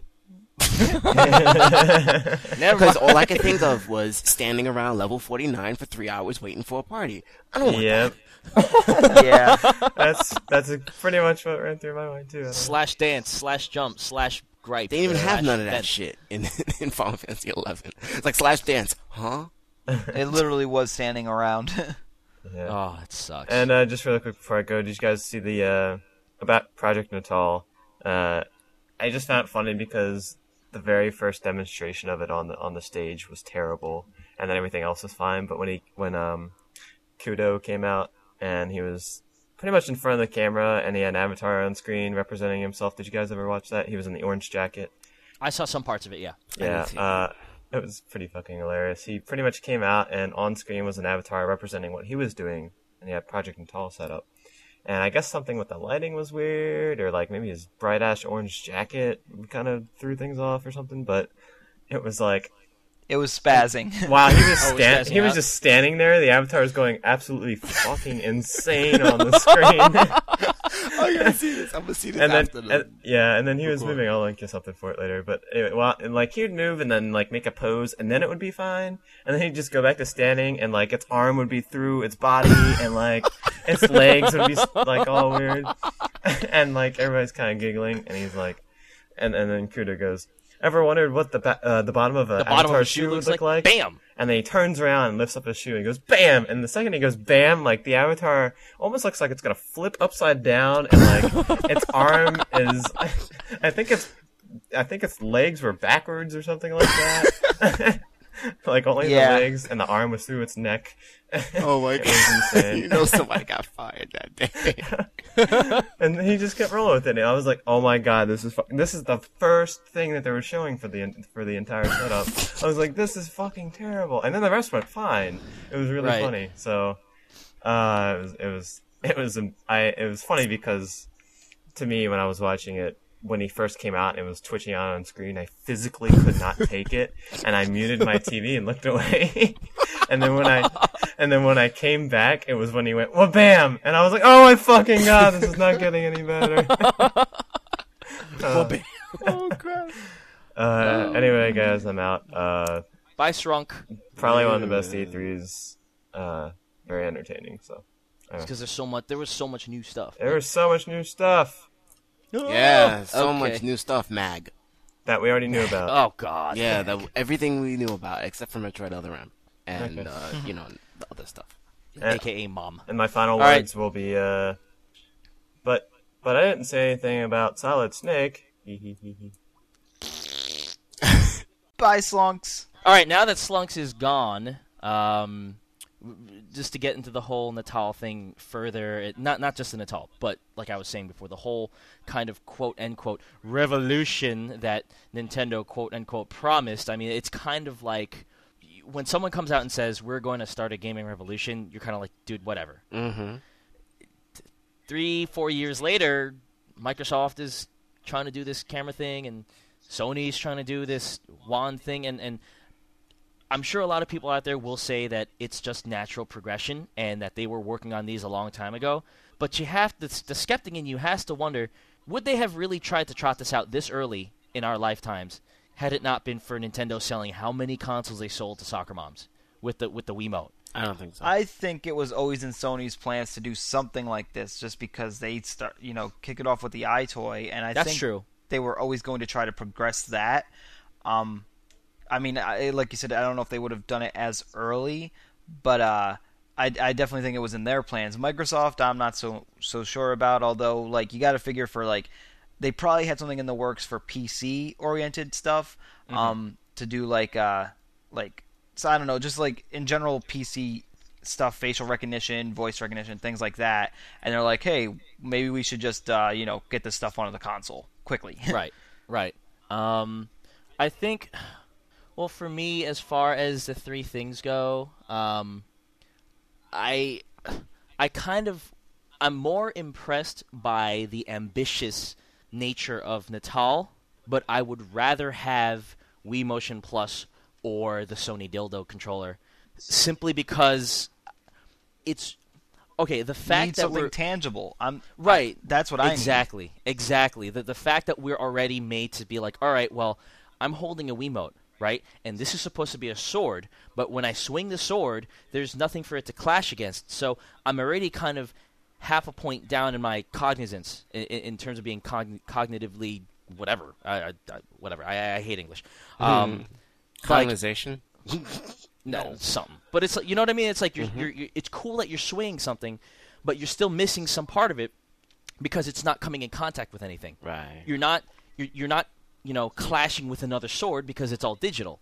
Now they expect us to do this without anything in our hands. Actually, So it's like No. the the EyeToy. Like I, I- see people do this stuff on the EyeToy, and it's like you're reaching out and you're doing stuff. You're never touching what you're reaching out for. You're never feeling what you're supposed to be holding. And so at least with the Wiimote and the the dildo controller, you have something in your hand. So I was watching them do the same bow and arrow demonstration that they did with Wii Sports Resort, and it's like okay, I can get behind both of those Mm-hmm. because I'm hold. I feel like I'm holding, and I'm again, as I always do, I'm pantomiming as as if someone can see me doing this. But you know, in one hand I have this one dildo controller or the Wiimote. In the other hand, I either have the nunchuck or the other dildo controller, and I can, you know, I'm holding it, and I feel like I'm holding something. Whereas if you did that with Natalia, you're just like you're just pantomiming. So let's say you you you, you know you don't know where your hands are supposed to be or whatnot. It's just kind of eh, I don't know. What you were saying something else? I completely forgot. I was saying no, no, no. I know what I was going to say, but I completely forgot something that counteracts what I have to say. Oh. Um, I was going to say you're not really, you know, doing something like say if you're swinging a sword, you like you don't feel its weight or anything, you know, make contact. But with uh, Natal, you're you're not holding a sword. Technically, I was gonna say, but you can because the kid he held his skateboard up and it identified his skateboard. But then That's- I remember afterward, yeah. he wasn't actually on the skateboard. He was just on Right. the floor, jumping around back and forth. So I was like, Right. well, you can take a, a real katana and then have the camera sense you have a real katana and then play with it. Hold but- it, yeah. And then accidentally that's cut your little dangerous. sister. and B, uh, you, you're not. Actually, the whole point of it is so that the katana can be in the game, not so that you can it can map its points and then you can wield it and wield its actual weight so that it can be reflected in the game. And to me, that smacks of oh, this is just for a promo video. Kind of like when Red Steel first came out, they had people jumping behind the couch. You Yeah. can't jump Right. behind the couch and play it right. It's all I just that. concept stuff. It's like yeah. Oh man, like with the people who like the girl was driving and then she hit a pit stop and the guy sitting next to her got up into the middle of the room and was fixing her tire and then I got back that on guy the was her um, father, sir. Yeah, I don't remember. he got back on the couch and like pat her on the shoulder, was like, "Go." yeah. So stupid. I guess what fascinates me most about it though is when um, I remember I was watching uh, on the spot and they were talking about what could the revolution be from Nintendo, and I sent in a question. I was like, "Do you think it's one of those uh, Minority Report gloves that lets you do?" You know what? Did you guys both saw Minority Report, Yeah. right? Yes. Like you know how he had those gloves and he was manipulating the screen, Yes. uh, like moving things left and right. And then when you saw Iron Man, how he was manipulating um, his uh, his prototype suit and he was like throwing things in the trash, but not using a mouse instead, like actually pretending to pick up something and holding it in the, and, and throwing it in the trash and doing all that stuff. Remember Yeah, that? the 3D like holographic screen? Yeah, but it was like in that the air. stuff. I think. s- Yeah, it was that there, right? stuff is what I. Yeah, yeah. He he held the arm thing in the air to see if it fit his arm. Yes, Like yes. that is what fascinates me about Natal. That is where I'm like, all right, that seems kind of cool. Not necessarily for mimicking actions in games, like I'm going to throw a pitch, but interacting with objects in the game, and that's something that neither the dildo controller nor the Wiimote can do mm-hmm. as well as this could. Because you're saying, all right, in Metroid Prime 3, I can pretend like I'm sticking my arm in the lock, turning it, and then opening the lock again. You remember that that mechanic in Metroid Prime 3, right? Now, mm-hmm. but in this, it's like, all right, like you, that you you can only do so many things with like holding the remote to simulate something, and now it's more like, all right, I can have a fake object on screen and manipulate it no, in any way I want. I could poke it with my finger. I could smack it like Peter Molyneux wants us to do with our pets because he's cruel. I could hold it with both hands and shake it. You know, I could could toss it between my hands back and forth. I could juggle it if I wanted to. That is what's fascinating to me, like interacting with that virtual space. Um, and then when you combine that with a regular controller or a Wiimote or something like that, that's when it all comes together. And that's why I'm so fascinated with all these three. Like, yeah, I'm cynical, but I think about when you combine if if you could somehow combine these, and this could lead to uh, to Pete going off on about a single platform future, which would be awesome. Like to have all these three together, all these technologies working in harmony. That's what fascinates me. But like right now, I just don't see it working in the context of throwing a pitch or swiping a sword or how much fun is it good- really going to be throwing paint around. You know, which is what they demoed. So I guess that- it, that- when it has something to do with tangible objects that you're not actually in possession of. That's where it kind of gets trippy. Right, Pete. What I mean, like, uh, do you have any favorites from these guys, or are, are, are, are you seeing any promise in any of these? Are you still skeptical about like whether or not we, we even should be caring about this stuff? Well, um, I really, really, really like the uh, Sony thing because Mm-hmm. I mean, uh, definitely to me that seems like the next iteration of like of what started with the Wii remote, um, Right. And showing them dem- actually do the live demonstration. You know, it wasn't just a concept video; it was a live demonstration, and you saw the thing working, and like everything was one to one motion and stuff, and so that that is, seems the most promising to me in terms of being something that's going to come out relatively soon and work the way it should. And uh, you know, as long as developers in, integrate it properly into their games, could add quite a like a new surreal dimension. Like the like Al said, the flashlight thing. What a Silent Hill game would be awesome. Um, I'm sh- like I, I can't think of other things right now. The archery thing was cool and stuff, but like just uh, even just first person shooter, like how he was walking around the room and stuff. Like you picture a Yeah. game like I don't know how many if you guys played Elebits or something like that. On Yeah, Nintendo yeah, Wii. we both. Yeah, yeah. Elebits while like actually using that thing to like creep around the room and look for the yellow Bits would be kind of cool. Um, Just like things like that. Uh, I still personally like I agree with you also like uh, the whole tangibility thing. Um, that's kind of my problem with all these motion things is that uh, it comes down to things of like you said like weight and resistance like Yep, you're yep. supposed to be holding a baseball bat or a golf club or something i'm just using sports obviously as an example but like there's a certain weight and a feel to them that you expect in the real world and then you're swinging like I, even just like playing golf games on the wii it's never felt right to me because it's like you're not holding an actual golf club. There is no weight to it that simulates holding a golf club, and then you don't get the resistance, the feel of like striking the ball. Um, so I mean, until they could somehow put you in some sort of big magnetic box and have magnetic magnets inside the controller that can provide some sort of weird simulated resistance, I don't think we'd ever get kind of that to that point. But hey, I guess that's what the real world is for, right? right, um, right. Yeah. We don't want to completely want- escape from that thing. Right. Yeah. Pete, hold, hold that hold that next thought you had. I want to touch on something that you said just before about like showing the first person shooting and stuff. I I think for me the reason why I, as uh, gaming wise, I resonate with the Sony thing more than I do Natal is because, and this is not a slight, but it's basically what we've already seen with the Wiimote. So we know that it's possible. We know that it works. Also, And so when and when Sony brings that out, it's like, all right, they're doing something that's already working, but with their hardware, with with you know 1080p, whatever. People who want better graphics, but motion control, now they can have it because you know it works and you know what Sony's pa- uh, hardware can do. So now you've brought them together, and we know what to expect, and it's not this alien thing anymore. But what were you saying? I was going to say next? also with the first person shooter thing, with it with the Sony remote working in conjunction with their camera, you could actually then use real world objects like a couch as cover. And you could theoretically jump out over a couch and start shooting. Right. You could do some time crisis thing. Is like when the glowing ball disappears, that's when you're ducking. Right.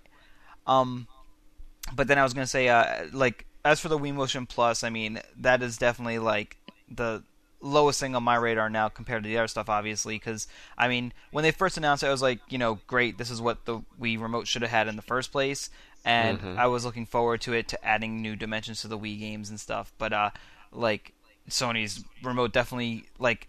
I mean, Wii Motion Plus might be able to do similar things to the Sony remote, but because of the uh, like the camera functionality with that, I don't think they'll they'll reach the same level. And then as far as Project Natal goes, uh, obviously, yeah, it is all just proof of concept stuff. They really didn't show much. The demos that they showed weren't that interesting. The breakout demo, it's like it looked like the girl was I couldn't because you can't they didn't have like a side by side comparison on the screen to see her motions with the other thing. You mm-hmm. know, you saw her moving, then it would show the sh- the clip of like her there, but it's not you know it's not same time frame. So like Right, you don't right. know if her motions are actually matching up to what is actually going on because it looked like the way she was constantly flailing on stage did not look exactly like the way she was flailing in the game. And then it was pretty much like it looked like typical hitboxing, like hitbox stuff in games, where like you know if just the just her silhouette happened to touch wherever the ball was, it would bounce it back. But I couldn't really get a sense of if there's like true physics for if she was hitting the ball harder or softer, things like that.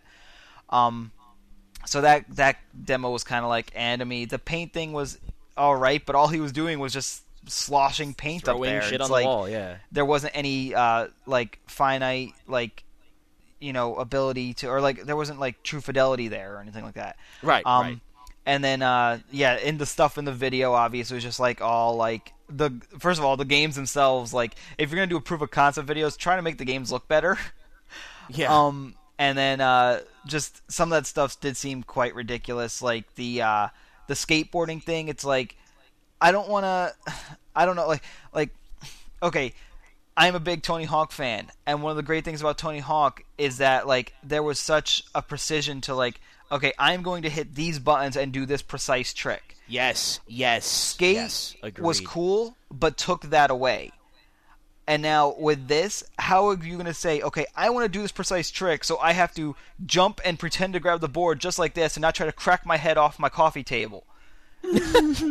The thing about Tony Hawk for me was always that it's not a real skateboarding game. It was fake and it was fun. Right. And like when everyone was like, "You dude, try out skate," I'm like, I don't want to because I don't want a skateboarding sim. I'm not a skateboarder. See, I like making long combos that are two million points long and doing three nine hundreds in a single jump. I don't like saying, "Dude, I did a single ollie." Like I don't care because I'm not a skater. Much like how if I tried to tell someone, "Dude, you got to play NBA 2K9," they're like, "Why? I'm playing NBA Jam and I'm happy." right. It's the same Exactly. thing. Yeah. But I uh, like flying high in the air with a ball on fire, Yeah, he's on fire. taking a shot from the other side of the court, and always making it. I want to go into the Milo stuff, but real quick before I say that, I did, did also want to say that the uh, I do see in terms of gaming wise, like I do see some uh, possibilities for Natal to do some cool things depending on the genre. Um, like I can imagine, like if they brought back a, like adventure games, they could do some cool stuff with that. Like uh, like like it's kind of in conjunction with what we're about to talk about if we talk about Milo stuff. But like Mm. you know, Oh, like yeah, absolutely. like scanning things into it that like get presented into the world. Like say you're doing like a CSI type game and you have to present your own evidence. So like things like that could be really cool. But uh, not every genre is going to work with that. At least as far as I can see right now. But I'm gonna type down what I'm about to say about Milo because uh, facial thingy because I don't want to forget. But well, go ahead. um, Let's go into Milo now. what, what do you want to say? Yeah, before before we get into that, I want to touch on one thing you said about the, the whole camera thing. It it probably is less the the Wii Motion Plus is probably less flexible than, than having a camera there.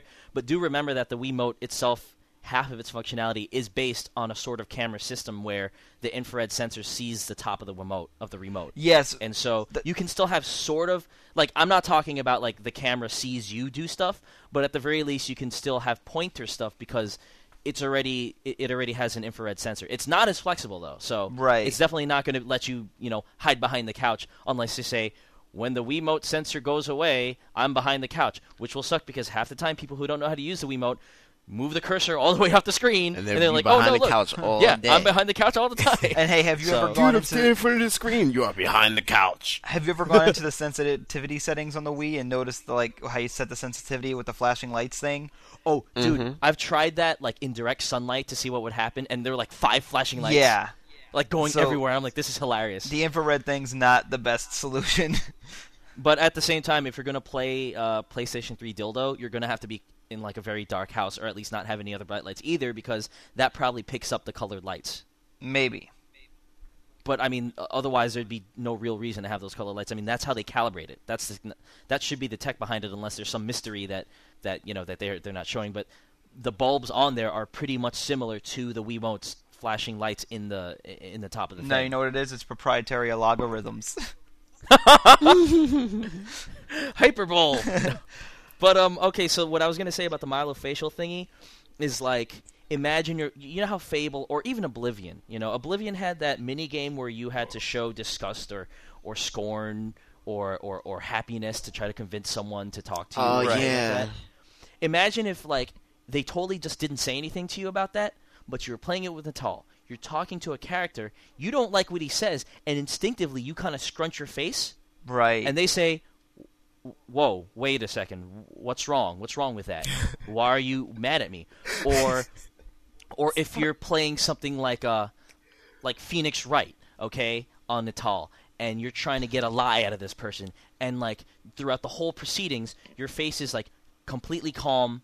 You never get angry. You never get intimidating, and in fact, you seem really soft, and you never get an answer out of that guy until you get mad, and you you, you start thinking to yourself, "Why the hell isn't this guy telling me this line?" And you're like, "Tell me it now!" And they're like, "Holy crap!" And then they get scared. That's kind of cool. Yeah, I, I just have to say that the, I think that the game would act sort of like this. I mean, I, I I know that it would have to be programmed this way, but I think that this would be funny too. Uh huh. Uh, you're talking to somebody, blah blah blah blah blah, right? And then say you don't even know that this exists. It's kind of like um, you know, reset button and all other crap. Uh-huh. Uh, what I mean by reset button is uh, like the X Men Genesis thing like I was telling you. You, you. you basically like do something natural, and then it actually makes the game do something that you don't expect for it to do, Uh huh. and then you're surprised. So basically, the guy's talking to you, you get mad, and he goes, "Hey, what's wrong? Wh- Why do you look so surprised?" because you're like so shocked that it actually understood that you were angry. So then you change from angry to just completely confused and baffled, and then the game complete continues to react to your facial expressions. I think that that would be hilarious. Yeah, yeah. I mean, it all sounds like that sounds like a cool concept and everything, but uh, like that's it's gonna. The problem is it's while it, they can perfect the technology to probably recognize you know your facial recognitions and like what you might be saying. It's all gonna come down to like how many reactions are programmed into the AI of the uh like you know in the game because like Of course. with Milo and with the demonstration they showed there, they obviously like it wasn't even a demonstration; it was a video of a demonstration, and obviously everything that happened in that video was done specifically that way because that was the way I'm sure Milo was programmed to like react to specifically those things. Uh, Whereas like if the woman in the video had randomly decided to do something else, like if she had become like angry with him or like just started saying random things that made no sense, would the AI character recognize that or know what the hell's going on because like Peter Molyneux's up there on stage talking about how like he is reacting. I can't do a Peter Molyneux impression, you know, He's but like reacting to the poop on his face. yeah, he's reacting to what she's saying and her emotions and stuff. Like he can tell that there's something wrong with her or something or like whatever. Like like, but that's because that's what they pro- programmed it for that specific instance. Like if she had done something different, would they be able to program this AI thing to re- recognize that? Which that's the part where I get really skeptical on. Mm. Yeah. Because then you wind up getting to a position where Milo is like, uh, I don't know what you're talking about. I don't understand. Syntax error, syntax error. Yeah. syntax error. mind, mind you, this is a kid, and it, it is a completely different voice at this point, and he's just standing there with his mouth open, frozen, and he's like, syntax error, syntax error. I don't know what you were talking about. as far as what Austin was saying though, like I could see something like like where Mass Effect had the dynamic uh, conversation tree, like it obviously had pre-programmed like choices and then reaction to those choices. Where if like you couldn't talk, but it, if it if it could recognize your facial expression, it could just continue to go down its own dialogue tree just based on your facial expression. So something like that could work. Right. Um, Mm-hmm. but uh, then some of the other stuff with Milo, like I wanted to point out was because we kept talking about tangibility, and the part of the uh, the video where the girl is reaching into quote unquote reaching into the water and touching the fish. That just Or giving the piece of paper over. what's that? Or give, I, I saw one where she was like writing. Well, yeah, I was she gonna get to that in a second, but like The the, paper- yeah, actual fish touching part is where because I, wanted to bring up tangibility because like you should like. uh, Like Molyneux again is all like you know she is there in that world and she is like running her hands through the water, but she's not. She's just waving her hands in front. Like I, I can I can just imagine the first person to go up to their TV to try to touch the water and knock the whole damn TV over. But it's like Uh oh. you can We see have a problem.com. what's that? No, so we have a problem.com. Next thing you Oh, know, you yeah. have broken TVs because people are touching Yeah. them and knocking Yeah. them over. like when the Wii remotes got went into the TVs. I mean, it's cool to see the actions happen on screen as you're waving your hands and stuff, but you're not actually feeling like you don't know when you touch a fish. First of all, your hands are in front of your fucking face. Uh, You know what we need? We need smello. We need smello-vision. yeah. So Uh-oh. let's get to that fourth dimension. um, Hmm. Ugh. But uh, yeah. So that was my point, and that was that like there's no tangibility there. Um, at least with something like with the Sony remote, if there was any kind of weights in there, they could turn on some sort of weight sensing thing or like some sort of vibration, Right. something to prevent to provide some sort of feeling like there's resistance, so you feel like you're brushing against something. Um, or like uh, you, there, you know, there's that PC controller. I don't remember the name of it, but there's that one PC controller that actually does provide different resistances based like it, it simulates weights and resistances, so you feel like you're actually pushing against stuff. I can't remember the name of the fucking controller. It's like Was a it a big racing wheel? sphere orb. What?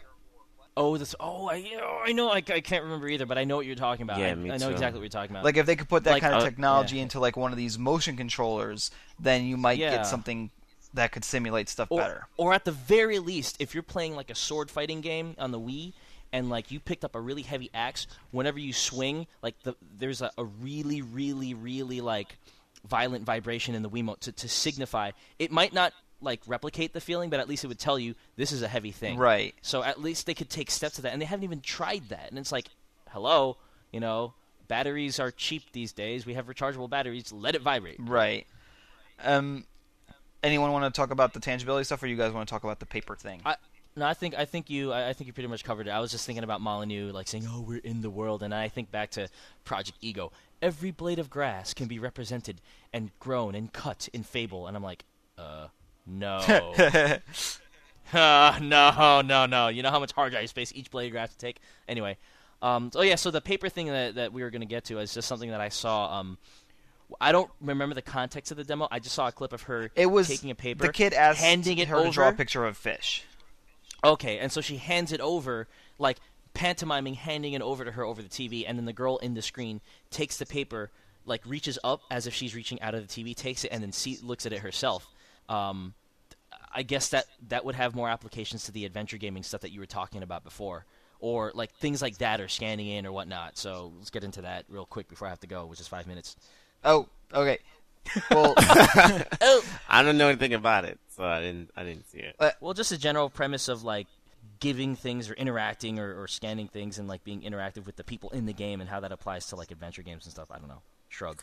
Um, giving Um, people money to buy equipment in games, you can do. you Well- just drop quarters on the floor. Hey, fifty gil.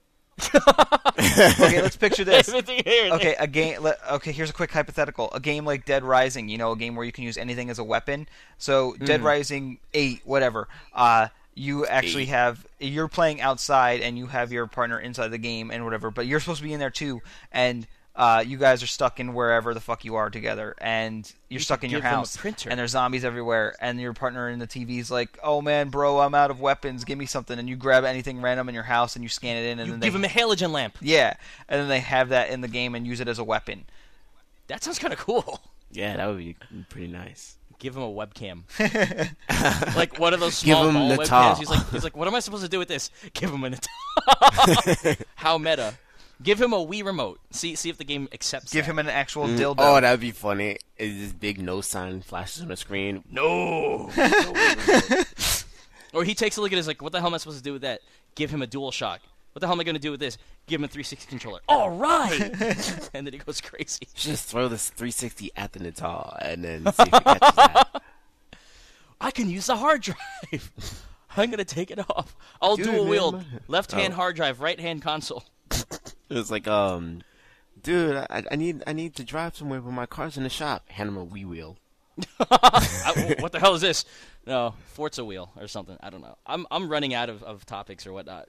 It's to okay. think I'm I'm really not going into too much. Like uh, on my next trilobite that I record, I'm going to do a like a recap of E3 for myself and my own opinions. Sure. Oh, that'd be great. Yeah, Um, absolutely. but yeah, just I I mean, I'm pretty much done talking about this stuff. I guess like I just don't want to end. Th- I don't want to end this thinking with people thinking that like I'm like like I'm too cynical about this stuff. Like there is the part of me that wants to really really like hope that all this stuff comes together and works properly.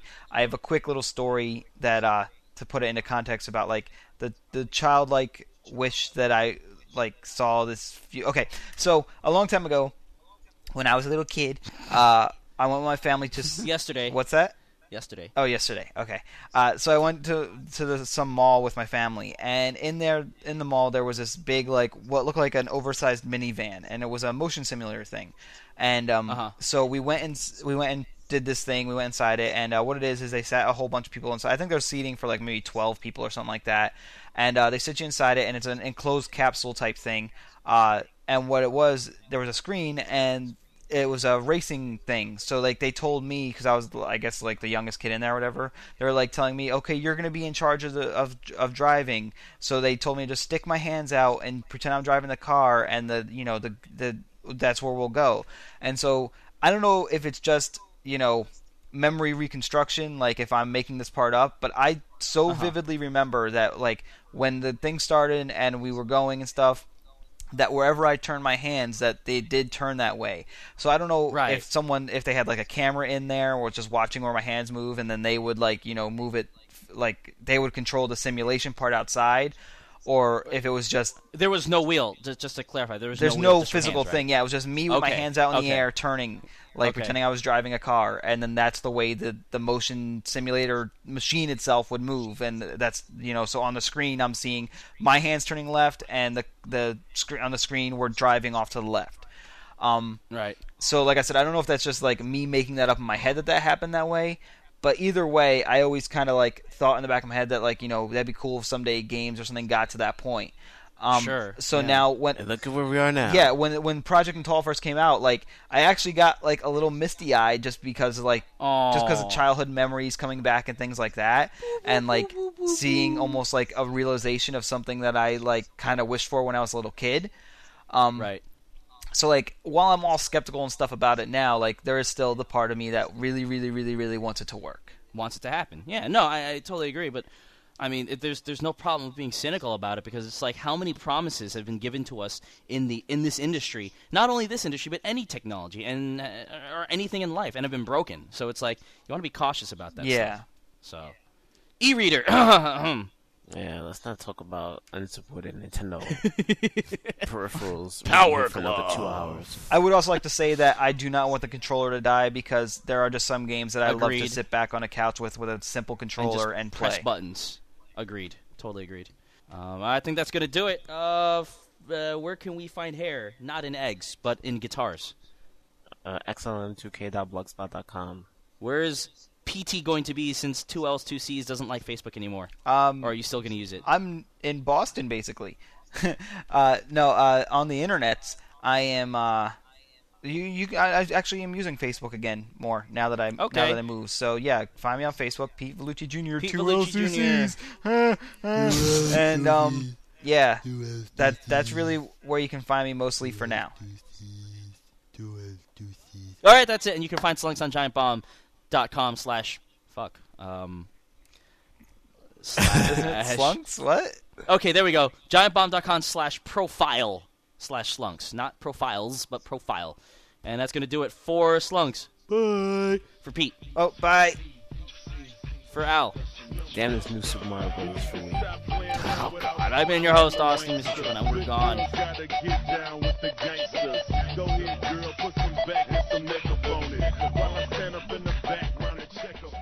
Say it was swinging and it just like kind of graced the top, and then I'd have to, you know, no, no homo, but I'd, you know, suck it, and it'd be it'd be soggy, cause then I gotta deal with the water being in there, and I have to suck it off. And damn, why did I say that? It's just that it takes a long time to dry because the water is all stuck in between all the the hair, so it has to air dry for hours and whatnot. So at least I accelerated by putting it in my. Damn! I, am gonna have to tell my girlfriend that tonight. You can accelerate it by putting it in your mouth. Put it in your mouth. mouth. I said your motherfucking mouth.